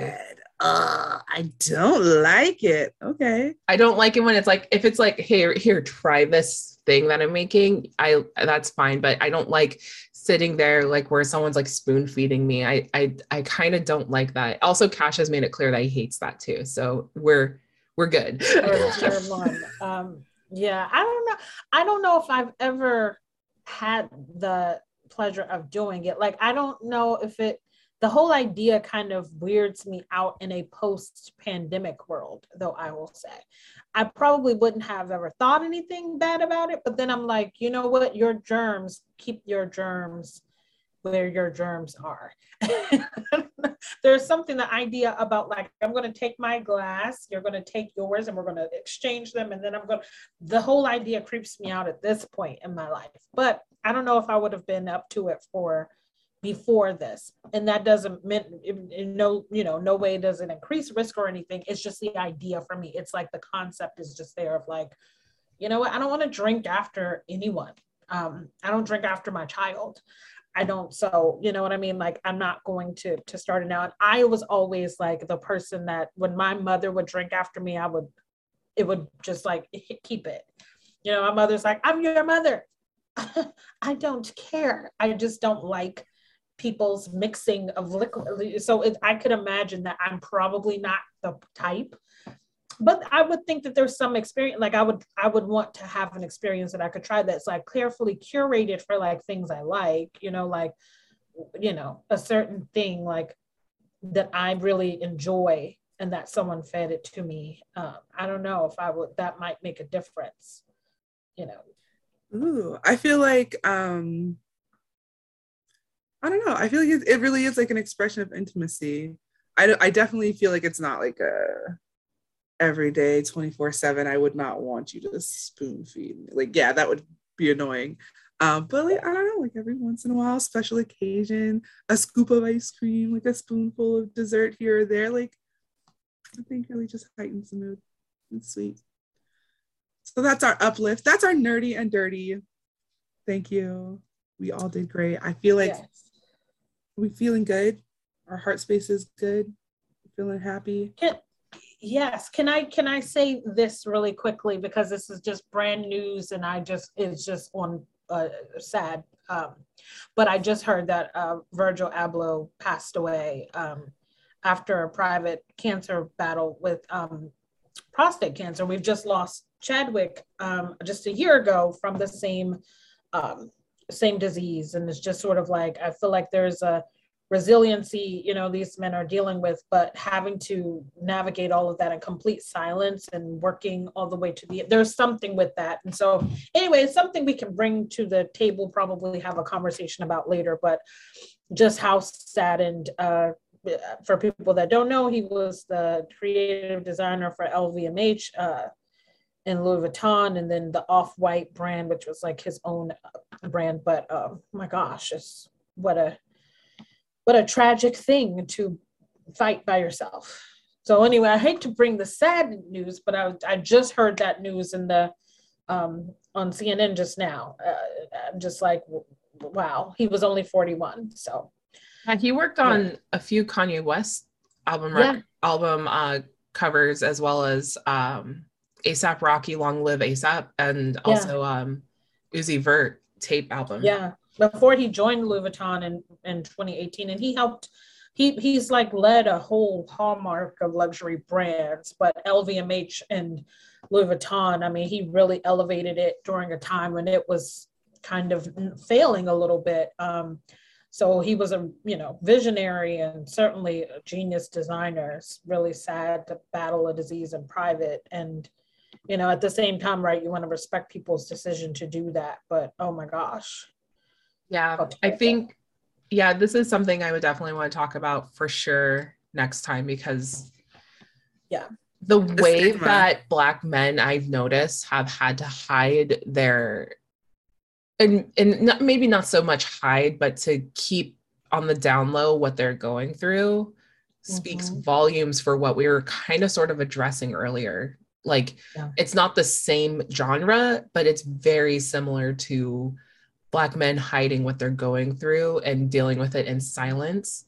Can it's definitely in a way admirable, but at the same time, like, it sucks that it has to be like kept secret. Um, so that's yeah. just something, because like I think about Chadwick when he when he came out with a video, and the the response that people gave him was awful. Um, yeah. And that's something that I don't blame him for staying out of out of the camera for a while before yeah. he finally. before he finally passed. So that's something that I, I want to definitely brush up on. If we want to continue the conversation, maybe we, we should have somebody on, on the show with us to help kind of, you know, guide that conversation too. Yeah. Um, all right. Uh, yeah. Rest in peace. Um, I can see that he was a wonderful artist. I, I just like looked up a few of his things. I'm like, oh, I didn't realize he did that. It's awesome. Mm-hmm. Um, I love seeing men who have beautiful artistic minds like that. It's wonderful.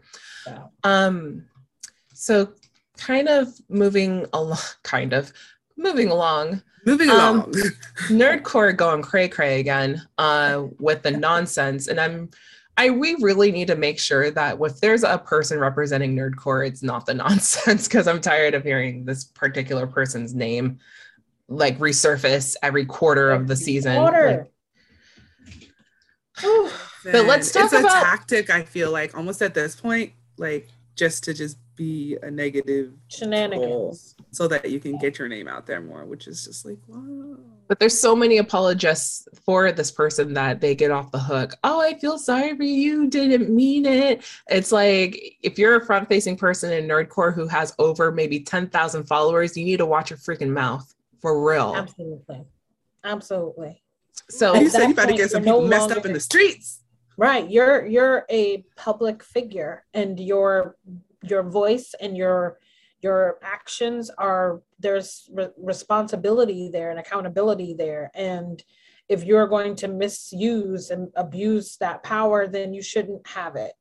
Um, and it's time to call it, you know, call call it out at the same time to be able to say, you know what, no, that's not acceptable. You will be just the same way that you are celebrated, you will be regulated. uh, celebrated and regulated is correct. Yeah. yeah. So this is something that we kind of want to dive a little bit deeper about. I don't want to give this person any airtime on here because they don't really deserve it. It's not the platform for them. And, um, and they're also not a Lady Blurred. so, yep. um, But we do want to address the implications of cultural appreciation versus appropriation. Um, what are things that you do to appreciate a culture, but but also what are things that you're doing incorrectly to appropriate a culture for your own profit gain, um, and also leaving those who are more deserving out. Like, I think this is something that needs to be addressed um, because we see it all the time.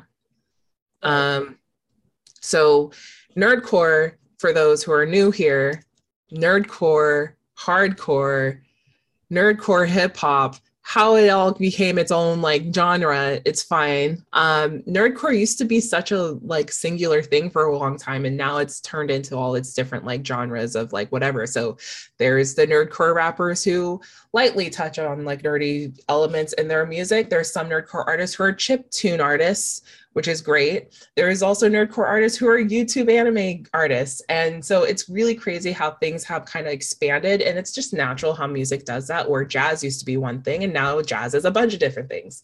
Right. So, but the thing is, nerdcore came from a art form, which is hip hop and rap.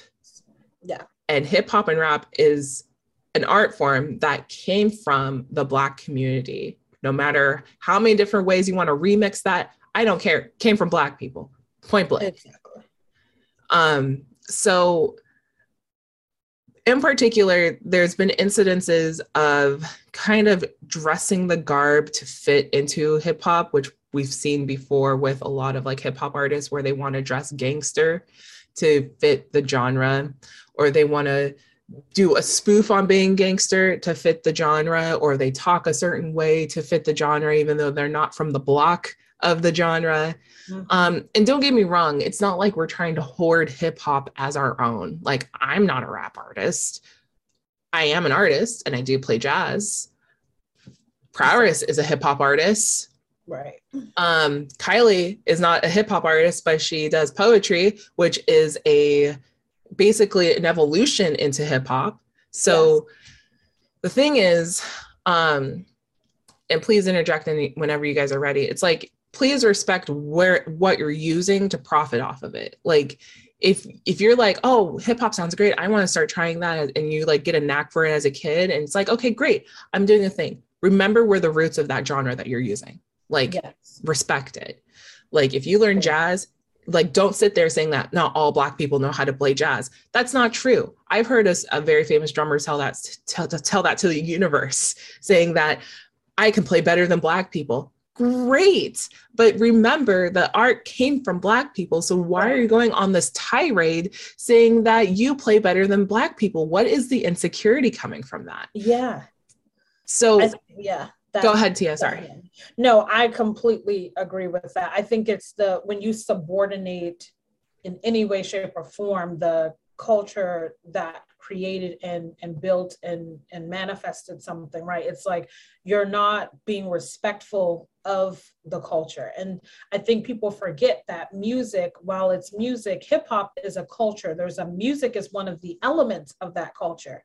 There's also dance, there is fashion, there is aesthetics, there's all the other things that are within that. So it's sort of like people forget, they think the music is just, um, they forget the nuances of all the different parts of the culture that you're, you know, having a healthy relationship. So being able, don't be imperial by subordinating groups or, or different things of the culture by saying, oh, I can do something better. Or you're, if you're creating sort of creating this uh, ex- exotification of, you know, aesthetics or anything like that. It's like, if you're not celebrating those things, then you are im- being imperialistic towards it.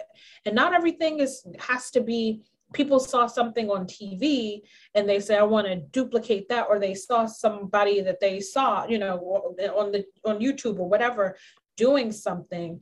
Um, And not everything is intended for you to copy it. You know what I mean? Some things are just, should be exalted just out as they are.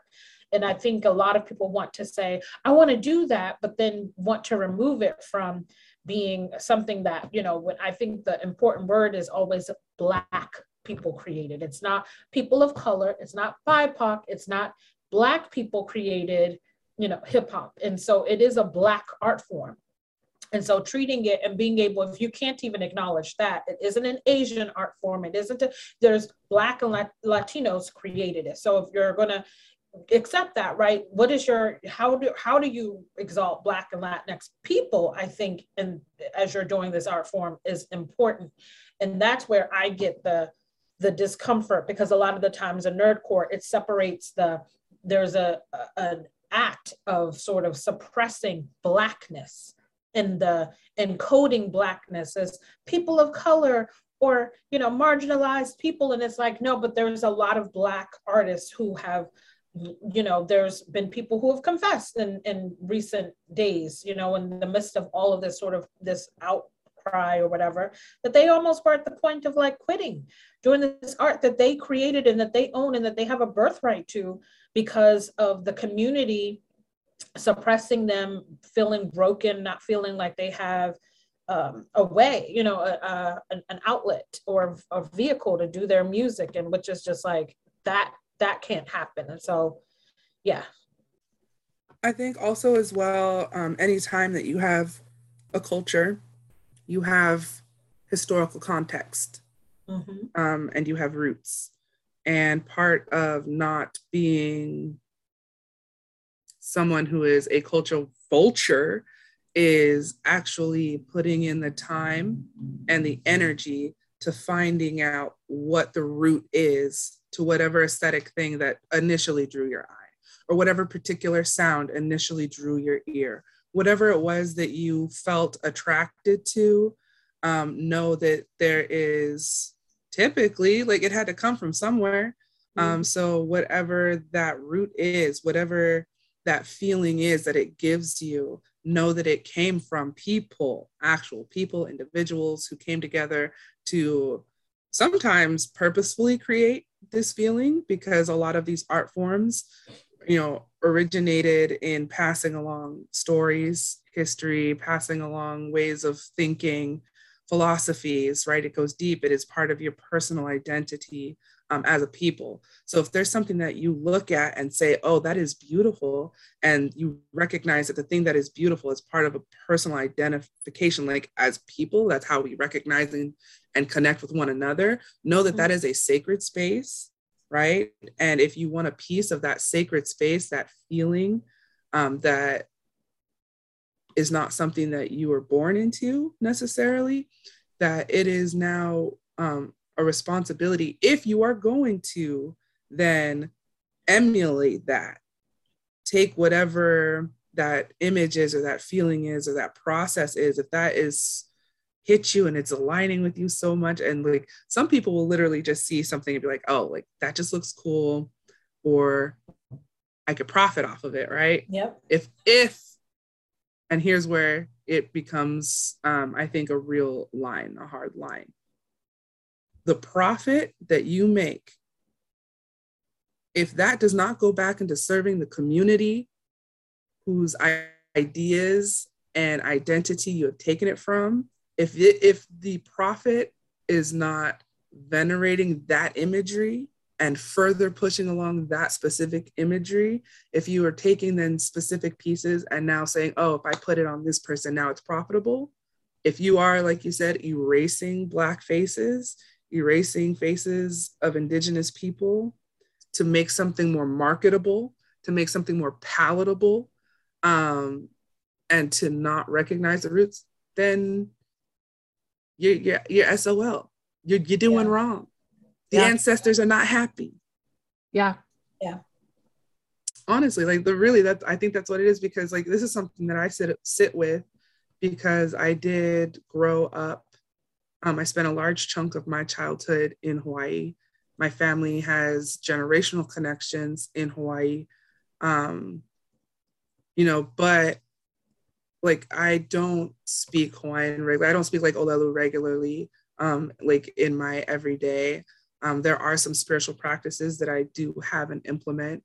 Um, but again, it's an educational thing, because that was introduced to me as a child, and it's um, something that I was invested in, and that like I have family who are around, who are natives to that land, who are working the land, who are doing things for their communities. Um, like you don't see me out at the club dancing hula, yeah. because hula is sacred, because there was a point in time where hula, that dance, which is used to pass along education, to pass along stories, to pass along so much, just so much encapsulation of like identity, communication, community, um, and even in like um, physical fitness and regimen, in how their um, military Uh, power is expressed, the training that they go through, like all there's all of these things that are tied into hula specifically, and into the Hawaiian language specifically, and they were banned, because this is what you do, right? When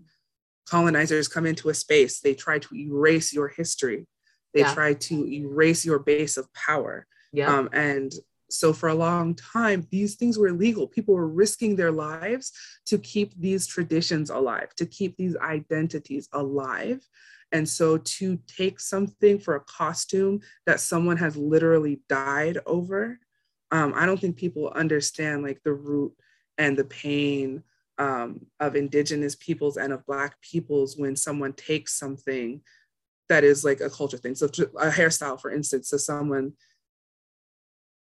people would be willing to like go out and fight you over it. People, because people have died. Let's talk about them Bantu knots, Adele. The Bantu knots, Adele. Like people are are ready and willing to step up and be like, you know, the reason for this hairstyle or the history behind this hairstyle was because people were being taken from a land on it and taken and sold into slavery, and they had to provide for themselves and to survive. So this is not um, a look. Yeah, it's not to look cute. Yep. Um, these are identifiers that have meaning in our culture. Uh, they it means something. Yes. Deep. And so if you don't understand what that meaning is, then you're not here for, you're not for the culture. You're not here to appreciate. If you can't take the time to understand what it is that you're even seeing, what you're looking at, then you're not for the culture and you're not for the people, and you're just another colonizing person who is out to make a profit. And for what? Like, honestly, I think, um, I don't know if it's just an American thing. I'm in America. I haven't really spent too much time outside of this country and to observe how cultures are mixed uh, in other areas. But I know here, race is such a strange issue. Culture is such a strange issue. I feel like a lot of um, Americans, they'll say like, oh, it's like American culture, right? But it's like, if you don't know what your own lineage is, if you don't know what your own personal cultures are, you start looking to adopt just some of the things that you see around you. And I think we have a, the system is built for a reason. It's not broken. This dismissal yeah. and stripping of people's cultural identities to fit into an American identity. Um, I think there's also a combination. What you're just, you just actually nailed it on the head, is that there's a rejection of own culture based off of like this huge melting pot that we have here in the United States. Like, whereas if you go to somewhere like Japan, or if you go to somewhere like, maybe um, Ghana, right? It's so prominently present that it's like, this is kind of what it what it is to be of this culture. So there isn't any distraction to try to adapt to something else. Whereas in, in the United States, because there's people immigrating from different corners of the world that Be, and that these folks who usually are the first generation of like immigrants, they don't want to claim their own culture because of something that they were trying to get out of. And so with the anti like culture of their own, I, I know there's a better term for it, but like just being not about their own culture, they come here trying to be Americanized, which is prominently white. And then when they have children, their children are trying to figure out, what is my identity? Some kids do a good job, and some parents can't leave their own culture because of little mannerisms and things that they just can't get away with or get away from. But, you know, the kids who are feeling the most separated and usually are like, you know, mixed kids. And I'm not talking about Black kids. I'm talking about like, you know, maybe Asian and white kids, and or maybe even Mexican and Filipino kids, like any child, right? They're trying to figure out like, well, my culture seems a little bit off because my parents are rejecting it. So I'm going to try to adopt something that looks cool. And most commonly, the one that looks cool is Black culture, because it's the, been the one that is kind of like, my, my boyfriend calls it the beta test, but it's basically the test of like what is cool and what sticks. Um, mm-hmm. And so that's, that's something that I have noticed. And so that's why there's a lot of appropriation, because people forget like, oh, it looks cool now, belongs to me. But now there's zero respect or regard for the Black community once it's claimed as part of your whole personality. And yeah. so that's something that I've noticed um, because like, I have a friend who whose father who who is Filipino, and he joined the military and tried to be all hoorah with the guys, and like he pretends he's not Filipino, even though he obviously looks like he's Filipino and has a Filipino wife. And so it's just really weird that like he has to try to figure out what his identity is and navigate that without the disappointment from his parents. So that's something to yeah. explore as well. I mean, uh, I also think that um, there's a lot of things about Black culture that don't necessarily require money. So if you think about what the American dream is, um, it's, you know, we're basing it off capitalism. So if your, if your like historical context for being like white in America is that you have all these luxurious things, right? You you go to equestrian centers, you go to country clubs, and you're doing this, that, the other. If all of these things are gate kept by an access of money, and then you see a culture like Black culture where because we um, were constantly, consistently denied access to a lot of these things, not on all levels. There's definitely wealthy um, Black individuals, but I think just as a community as a whole, we recognize that the system has been built and rigged against us. And even though we have built pockets of wealth, they have systematically been targeted. So we are constantly and consistently re- rebuilding, right? Um, and rebranding and doing all of these things. But there's aspects to Black culture that don't require you to have money to access it. Mm-hmm. Hairstyles, um, even um, streetwear, right? Hip hop yeah. music. You don't necessarily, like, yeah, we're glamorizing the cars, the chains, the money, all this and that. But there's a lot of it, underground hip hop, that ha- doesn't place an importance necessarily on how costly your outfit may necessarily be, as long as it looks fly, looks cool. Like, it looks like you have put your own personal flavor, this own spin on it, mm-hmm. right? And then black black people are really good at just spinning something out of nothing, right? You got you got all of these things um, that become cultural, um, that become precious culturally, that again, don't necessarily require money to achieve. So, and then there's other things about us that definitely do require money to achieve, and people are still willing to pay.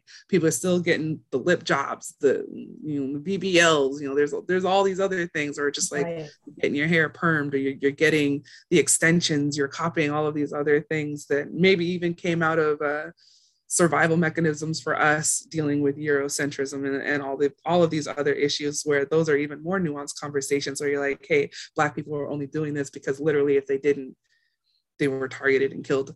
So it's like knowing the history of things, or hair is hair and style is a huge, huge, huge conversation, right? Because yeah.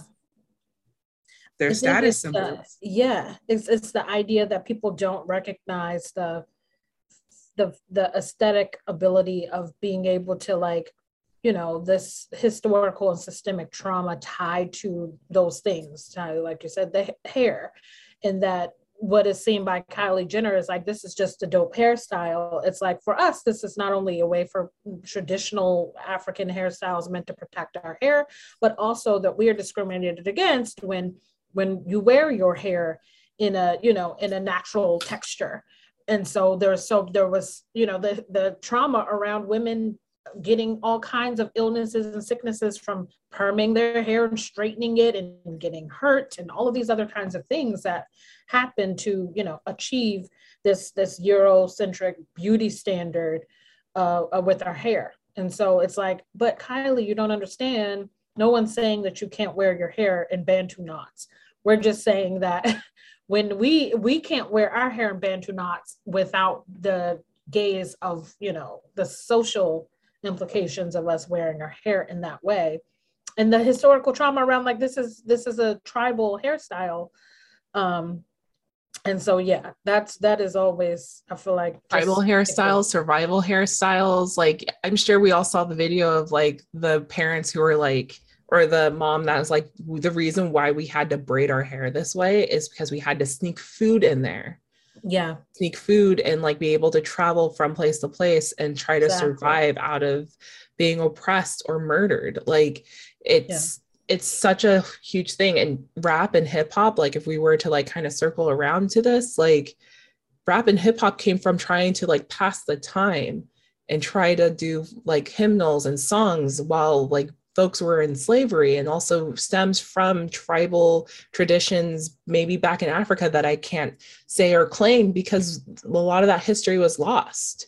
Exactly. And, and so when you try to create entertainment from a from a horrible standpoint, it's beautiful because, like, you're trying to blossom out of that and trying to find ways to find the light in a dark place. And that's something that, like, when artists try to take things, cultural things from us, it's like, it's not that you're taking cultural things from us because it was simple for us, it's because it's been generationally developed. Mm-hmm. And so so like, these are, like, the aspects that we need to make sure that we that if you're going to take an art from, you have to stand for it, especially now, like, in a current day context. Maybe you don't know all the history, maybe as a white rapper, that's okay. But the yeah. moment that you start seeing Black Lives Matter, it's important for you to show up and also give space for people to have opportunities. And that's like the biggest thing that folks forget, like where they're like, well, I'm trying to do, do, get mine. It's like, you can get yours, but like you can't sit there and ignore and pretend that Black lives do not matter when they actually do. And you're part of the reason why your success stems from Black success. And so you need to show up when it, it needs to matter, when it always matters. That, that in a nutshell. This portion I could just like put on a put on a reel and just say this. Yeah. Yeah. That football game you love, all of those linebackers are Black. Show up for them. Those N B A players, show up for them. That streetwear, those long ass jerseys that go past your knees, show up for the designer, show up for them. You know, incarcerated Black men for marijuana charges, show up for them. I'm tired of the Seth Rogen bullshit where he's com- creating a company, making it look all wholesome and shit. Free my cousins that are in jail, for real. Show up for those people that you're making profit out of how they had to survive. Like, that's the and thing that literally, literally, literally, if you have to sleep aside a population so that you can take what they were using from the jump, natural medicine, indigenous medicines, if you have to eradicate a population so that you can come in and you can profit off of those ideals and those foundations, honey, boo boo, you're still a colonizer. Colonization's still happening today. Yeah. Still okay. Yeah. Okay. Yeah, okay, that's all we're asking really. It's like, we just need people to show up, pretend it, like, that's the thing. It's like, people forget that it exists because it's in their own benefit. And that's that when it, things are getting rough, you have to show up or make the space. Like that's, that's yeah. just point blank. Anyway, we do need to wrap up uh, our conversation today. I really do appreciate everybody's time today on our podcast. Thank you for listening to our heavy topics post. It was, it was a heavy topic. It was heavy. Um, a couple of things. So for Big Move Monday, we want to um, shout out to Wordsmith Philly, uh, childhood friend, hopefully soon friend of the show. We don't know. Yes, he came through with the book. So definitely um, we are looking forward to a future episode. Yeah. yeah. So he um create he just published a book. So Wordsmith, Wordsmith Philly is a uh, local to the Monterey area um, poet, also dancer. Um, I, he, we both kind of grew up in the same area in Seaside. Um, so like he told me like, oh yeah, I met you in the computer center. Computer center is a heavy word from my place because we all used to hang out in that computer center. And I know which little boys were watching porn, and I know which little boys were playing Newgrounds, and I know which little boys who were watching anime. So it's all good. But he he was like one of the folks, and like we didn't go to the same schools, but like we always saw each other around. So like he's always been wholesome, great um kid in general. And so now growing up, and now that we're in our thirties, he does a lot of dancing and like, you know, just kind of like doing his thing. But he wrote a book called Voices of the Fallen. Um so if you guys want to go support Um, his book of poetry, you can buy it off read or green books dot com under the Winter Poets Collection.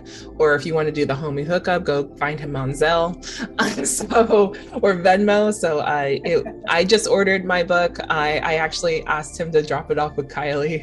He came through on Thanksgiving. It was blessings on blessings on blessings. So yeah, he the, the Voices of the Fallen are pretty like basi- basically po- poems um, that talk about the Black experience from like slavery, the impressions on slavery to like current day. So anybody who wants to go check it out, please do. He's a wonderful poet. Um, other things to um, call to action is, hey, we just had Thanksgiving. You do not need that fast food. You don't need to go to McDonald's. You don't need to go to Wendy's. You don't need to go Forget about that late night craving. Just go fast it off and start over in the morning. The reason why I'm saying that is because fast food workers are unionizing, and they are, we're not unionizing, that's a strong word, but they're getting together and they're trying to strike for twenty-five dollars an hour um, because no one wants to work anymore. Conditions are harsh, from people to standing up all day to just like putting on a face for like multiple hours at a time. And so I vouch for them, because the reason why I kind of stopped eating fast food is because of how people were being treated. Um, and so That, I mean, sure, and also to get healthy, but also I do sometimes miss those Crunchwrap Supremes, I'm not gonna lie. but but no, but for real, like folks are are like rioting and they're like, we are not going to work unless we get twenty-five dollars an hour, a livable wage, a wage to hopefully get an apartment or even like pay off some bills. Like it's this whole seventeen hour or fifteen dollars an hour nonsense, it's not realistic to live anymore. No. And so that's why people are trying to up the ante and actually, you know, sub- like vouch for their lives. And me seeing fast food restaurants post up, no one wants to work anymore, it's a beautiful song to me because people are sick of the shit.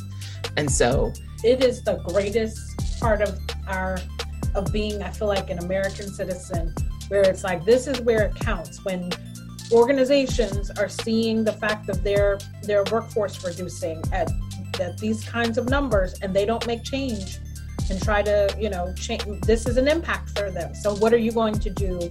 Domino's Pizza to Chipotle, like you have, now is the time. It's not just, you're not being understaffed for no reason. There's a reason. Yeah. And service workers are valuable, and people forget that. Just because you are a service worker or you are serving people on an hourly, minute, minute basis in these jobs that are food, retail, you name it, they're not slaves. They are people who are who need a job, who need to get their things paid, and they're doing their best every single day, and people forget about that, which is why I'm anti like Black Friday. I refuse to walk into a store on Black Friday because of the nonsense that other people c- create in revolt against people who are just trying to work. They don't represent the companies they work for. They are just merely a person to help keep the functions running, and people realize that, and that's why no one wants to work anymore.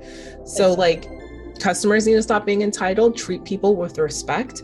Companies need to realize the value of their mass employees and actually pay them a livable wage, get them their four oh one k, four oh three b, whatever, and also get them proper medical care. Stop having people walk, work at Walmart who still need food stamps. That is a failure of the system right there. Absolutely. Committing nine to nine plus to six, nine, nine to sevens, and they still need food stamps. Get out of here. So that's why no one wants to work anymore. Excuse me, I vouch for these folks. No maternity leave when you're working in, that, in those situations. There ha- yeah, change has to happen. Maternity leave being at sixty percent of your pay, excuse me, when you need the money the most. I will pass, excuse me. No, for real, like that's just, uh, anyway, sorry, Kylie's face. no, no, because it's like, um, I was thinking about this, like, again, now that we're of the age, we're like adults now, full, full grown, right? We have to consider not only um, the lives that we live for ourselves and being able to sustain and provide for our own needs, but communities. And like literally this idea of um, what it means to live in a community, to live in a country, to have life parameters dictated to you, right? Because we are all living within a social system, a social construct, um, and then seeing the values of that construct. And I think collectively, we are all seeing that the system that we have in place does not care about you. Not care. No. Does not no. care if you live or die. Yep. Really. And if they do care about you living, it is so that you can keep making money. They don't care about the health.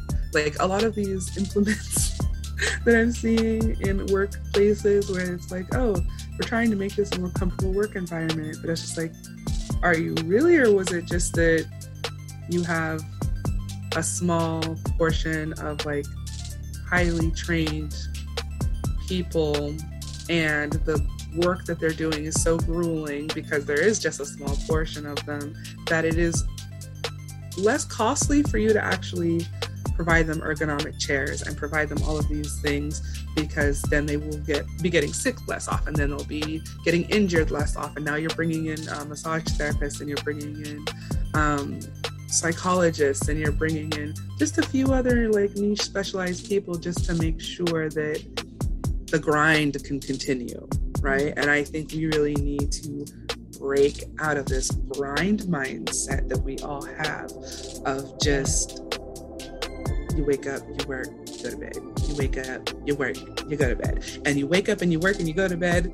And you wake up and you work and you go to bed and you do these things um, to buy, used to be the nicest things. Now it's like, literally, we're just surviving. We're just trying to keep the heat on in the house. You're and in places like Texas where clearly the system do not give a single solitary, they'll just let you freeze. They're like, oh, well, it's a public market. But those who are privileged can run away to Cancun. Am I right? Am I right? right? Let me take my family right. to Cancun. Right. Right. Am I right? You I can escape because I got all this money. Road. And then they're like, and then they want to complain about welfare while people. I was in Cancun, and now I'm coming back. And it's like, we do pay taxes. We pay lots and lots of taxes for things to be done to take care of our people, our communities, ourselves. Like, it boggles my mind that it's illegal for someone who, even if they have the skills to go out and fix a pothole, like, do you know how easy it is to go out and fix a pothole? You can get everything that you need at Home Depot to go out and fix a pothole. However, if you get caught fixing that pothole, like, the fines and the fees are exorbitant, and the process that you have to go through to get that pothole fixed and paid for by the city, which, again, no, like I, I feel like I feel like the city of San Jose or whatever that whatever the highways are owned by. Like, every time I'm driving my car, I'm like, mm, this is where my money is going, yeah, is through the repairs, like, or lack thereof. And I'm like, there's so many jobs. Like, why, why is it so hard for you guys to just put the money yeah. in back into safety and put the money back into the community? Put the money. How back about you have this, C H P actually like, chase after people who are poorly, like, binding their trucks so that way there is less shit on the highway? I had to avoid a a ladder a few highways ago, a fucking ladder. There was a ladder in the middle of the road, and I had to, like, luckily there wasn't a lot of cars in the road, but, like, I had to, like, brake, move around it, and then go. And I'm like, what? How did a lot? La- who fucked up so bad that there was a ladder in the middle of the road? For real. Anyway, well, okay. Kind of stemming away from, like, no one wants to work anymore, but I support the strike. Please keep doing the do- doing the yeah. thing. People deserve better, and also companies will learn if enough people quit that they'll start making changes. Exactly. Hit them or your company will just go under and find a new one. Goodbye. Exactly. Yeah. Said good day to you, sir. I also want to empower people, like, you can find another job. Like, I mean, it, it circles around from the beginning. You can find another one. There are resources for you to revamp that resume. It doesn't matter if you graduate from high school or not. You can get another job. Just yeah. remember that. Um, all right. So thanks again for listening to Lady Blurred Sings the Blues. Don't mean to put it on a, on a weird and note, but we just want to make sure that you guys feel uplifted at the end of the show. Uh, you can find this show on YouTube, SoundCloud, any favorite podcast app. Uh, the one that has the videos, the YouTube one, obviously, and the one that is just audio is SoundCloud and, um, Apple Pods and Spotify. Uh, for those who gave us music for this show, shout outs to the Rap Nerd, as well as Mark Cooper and D J Tayokin. Uh, they keep us uplifted within the show. And of course, if you guys have any questions, you could always email us at downcastnddrive at gmail dot com. And I think that's it for this show. We'll see you guys next time.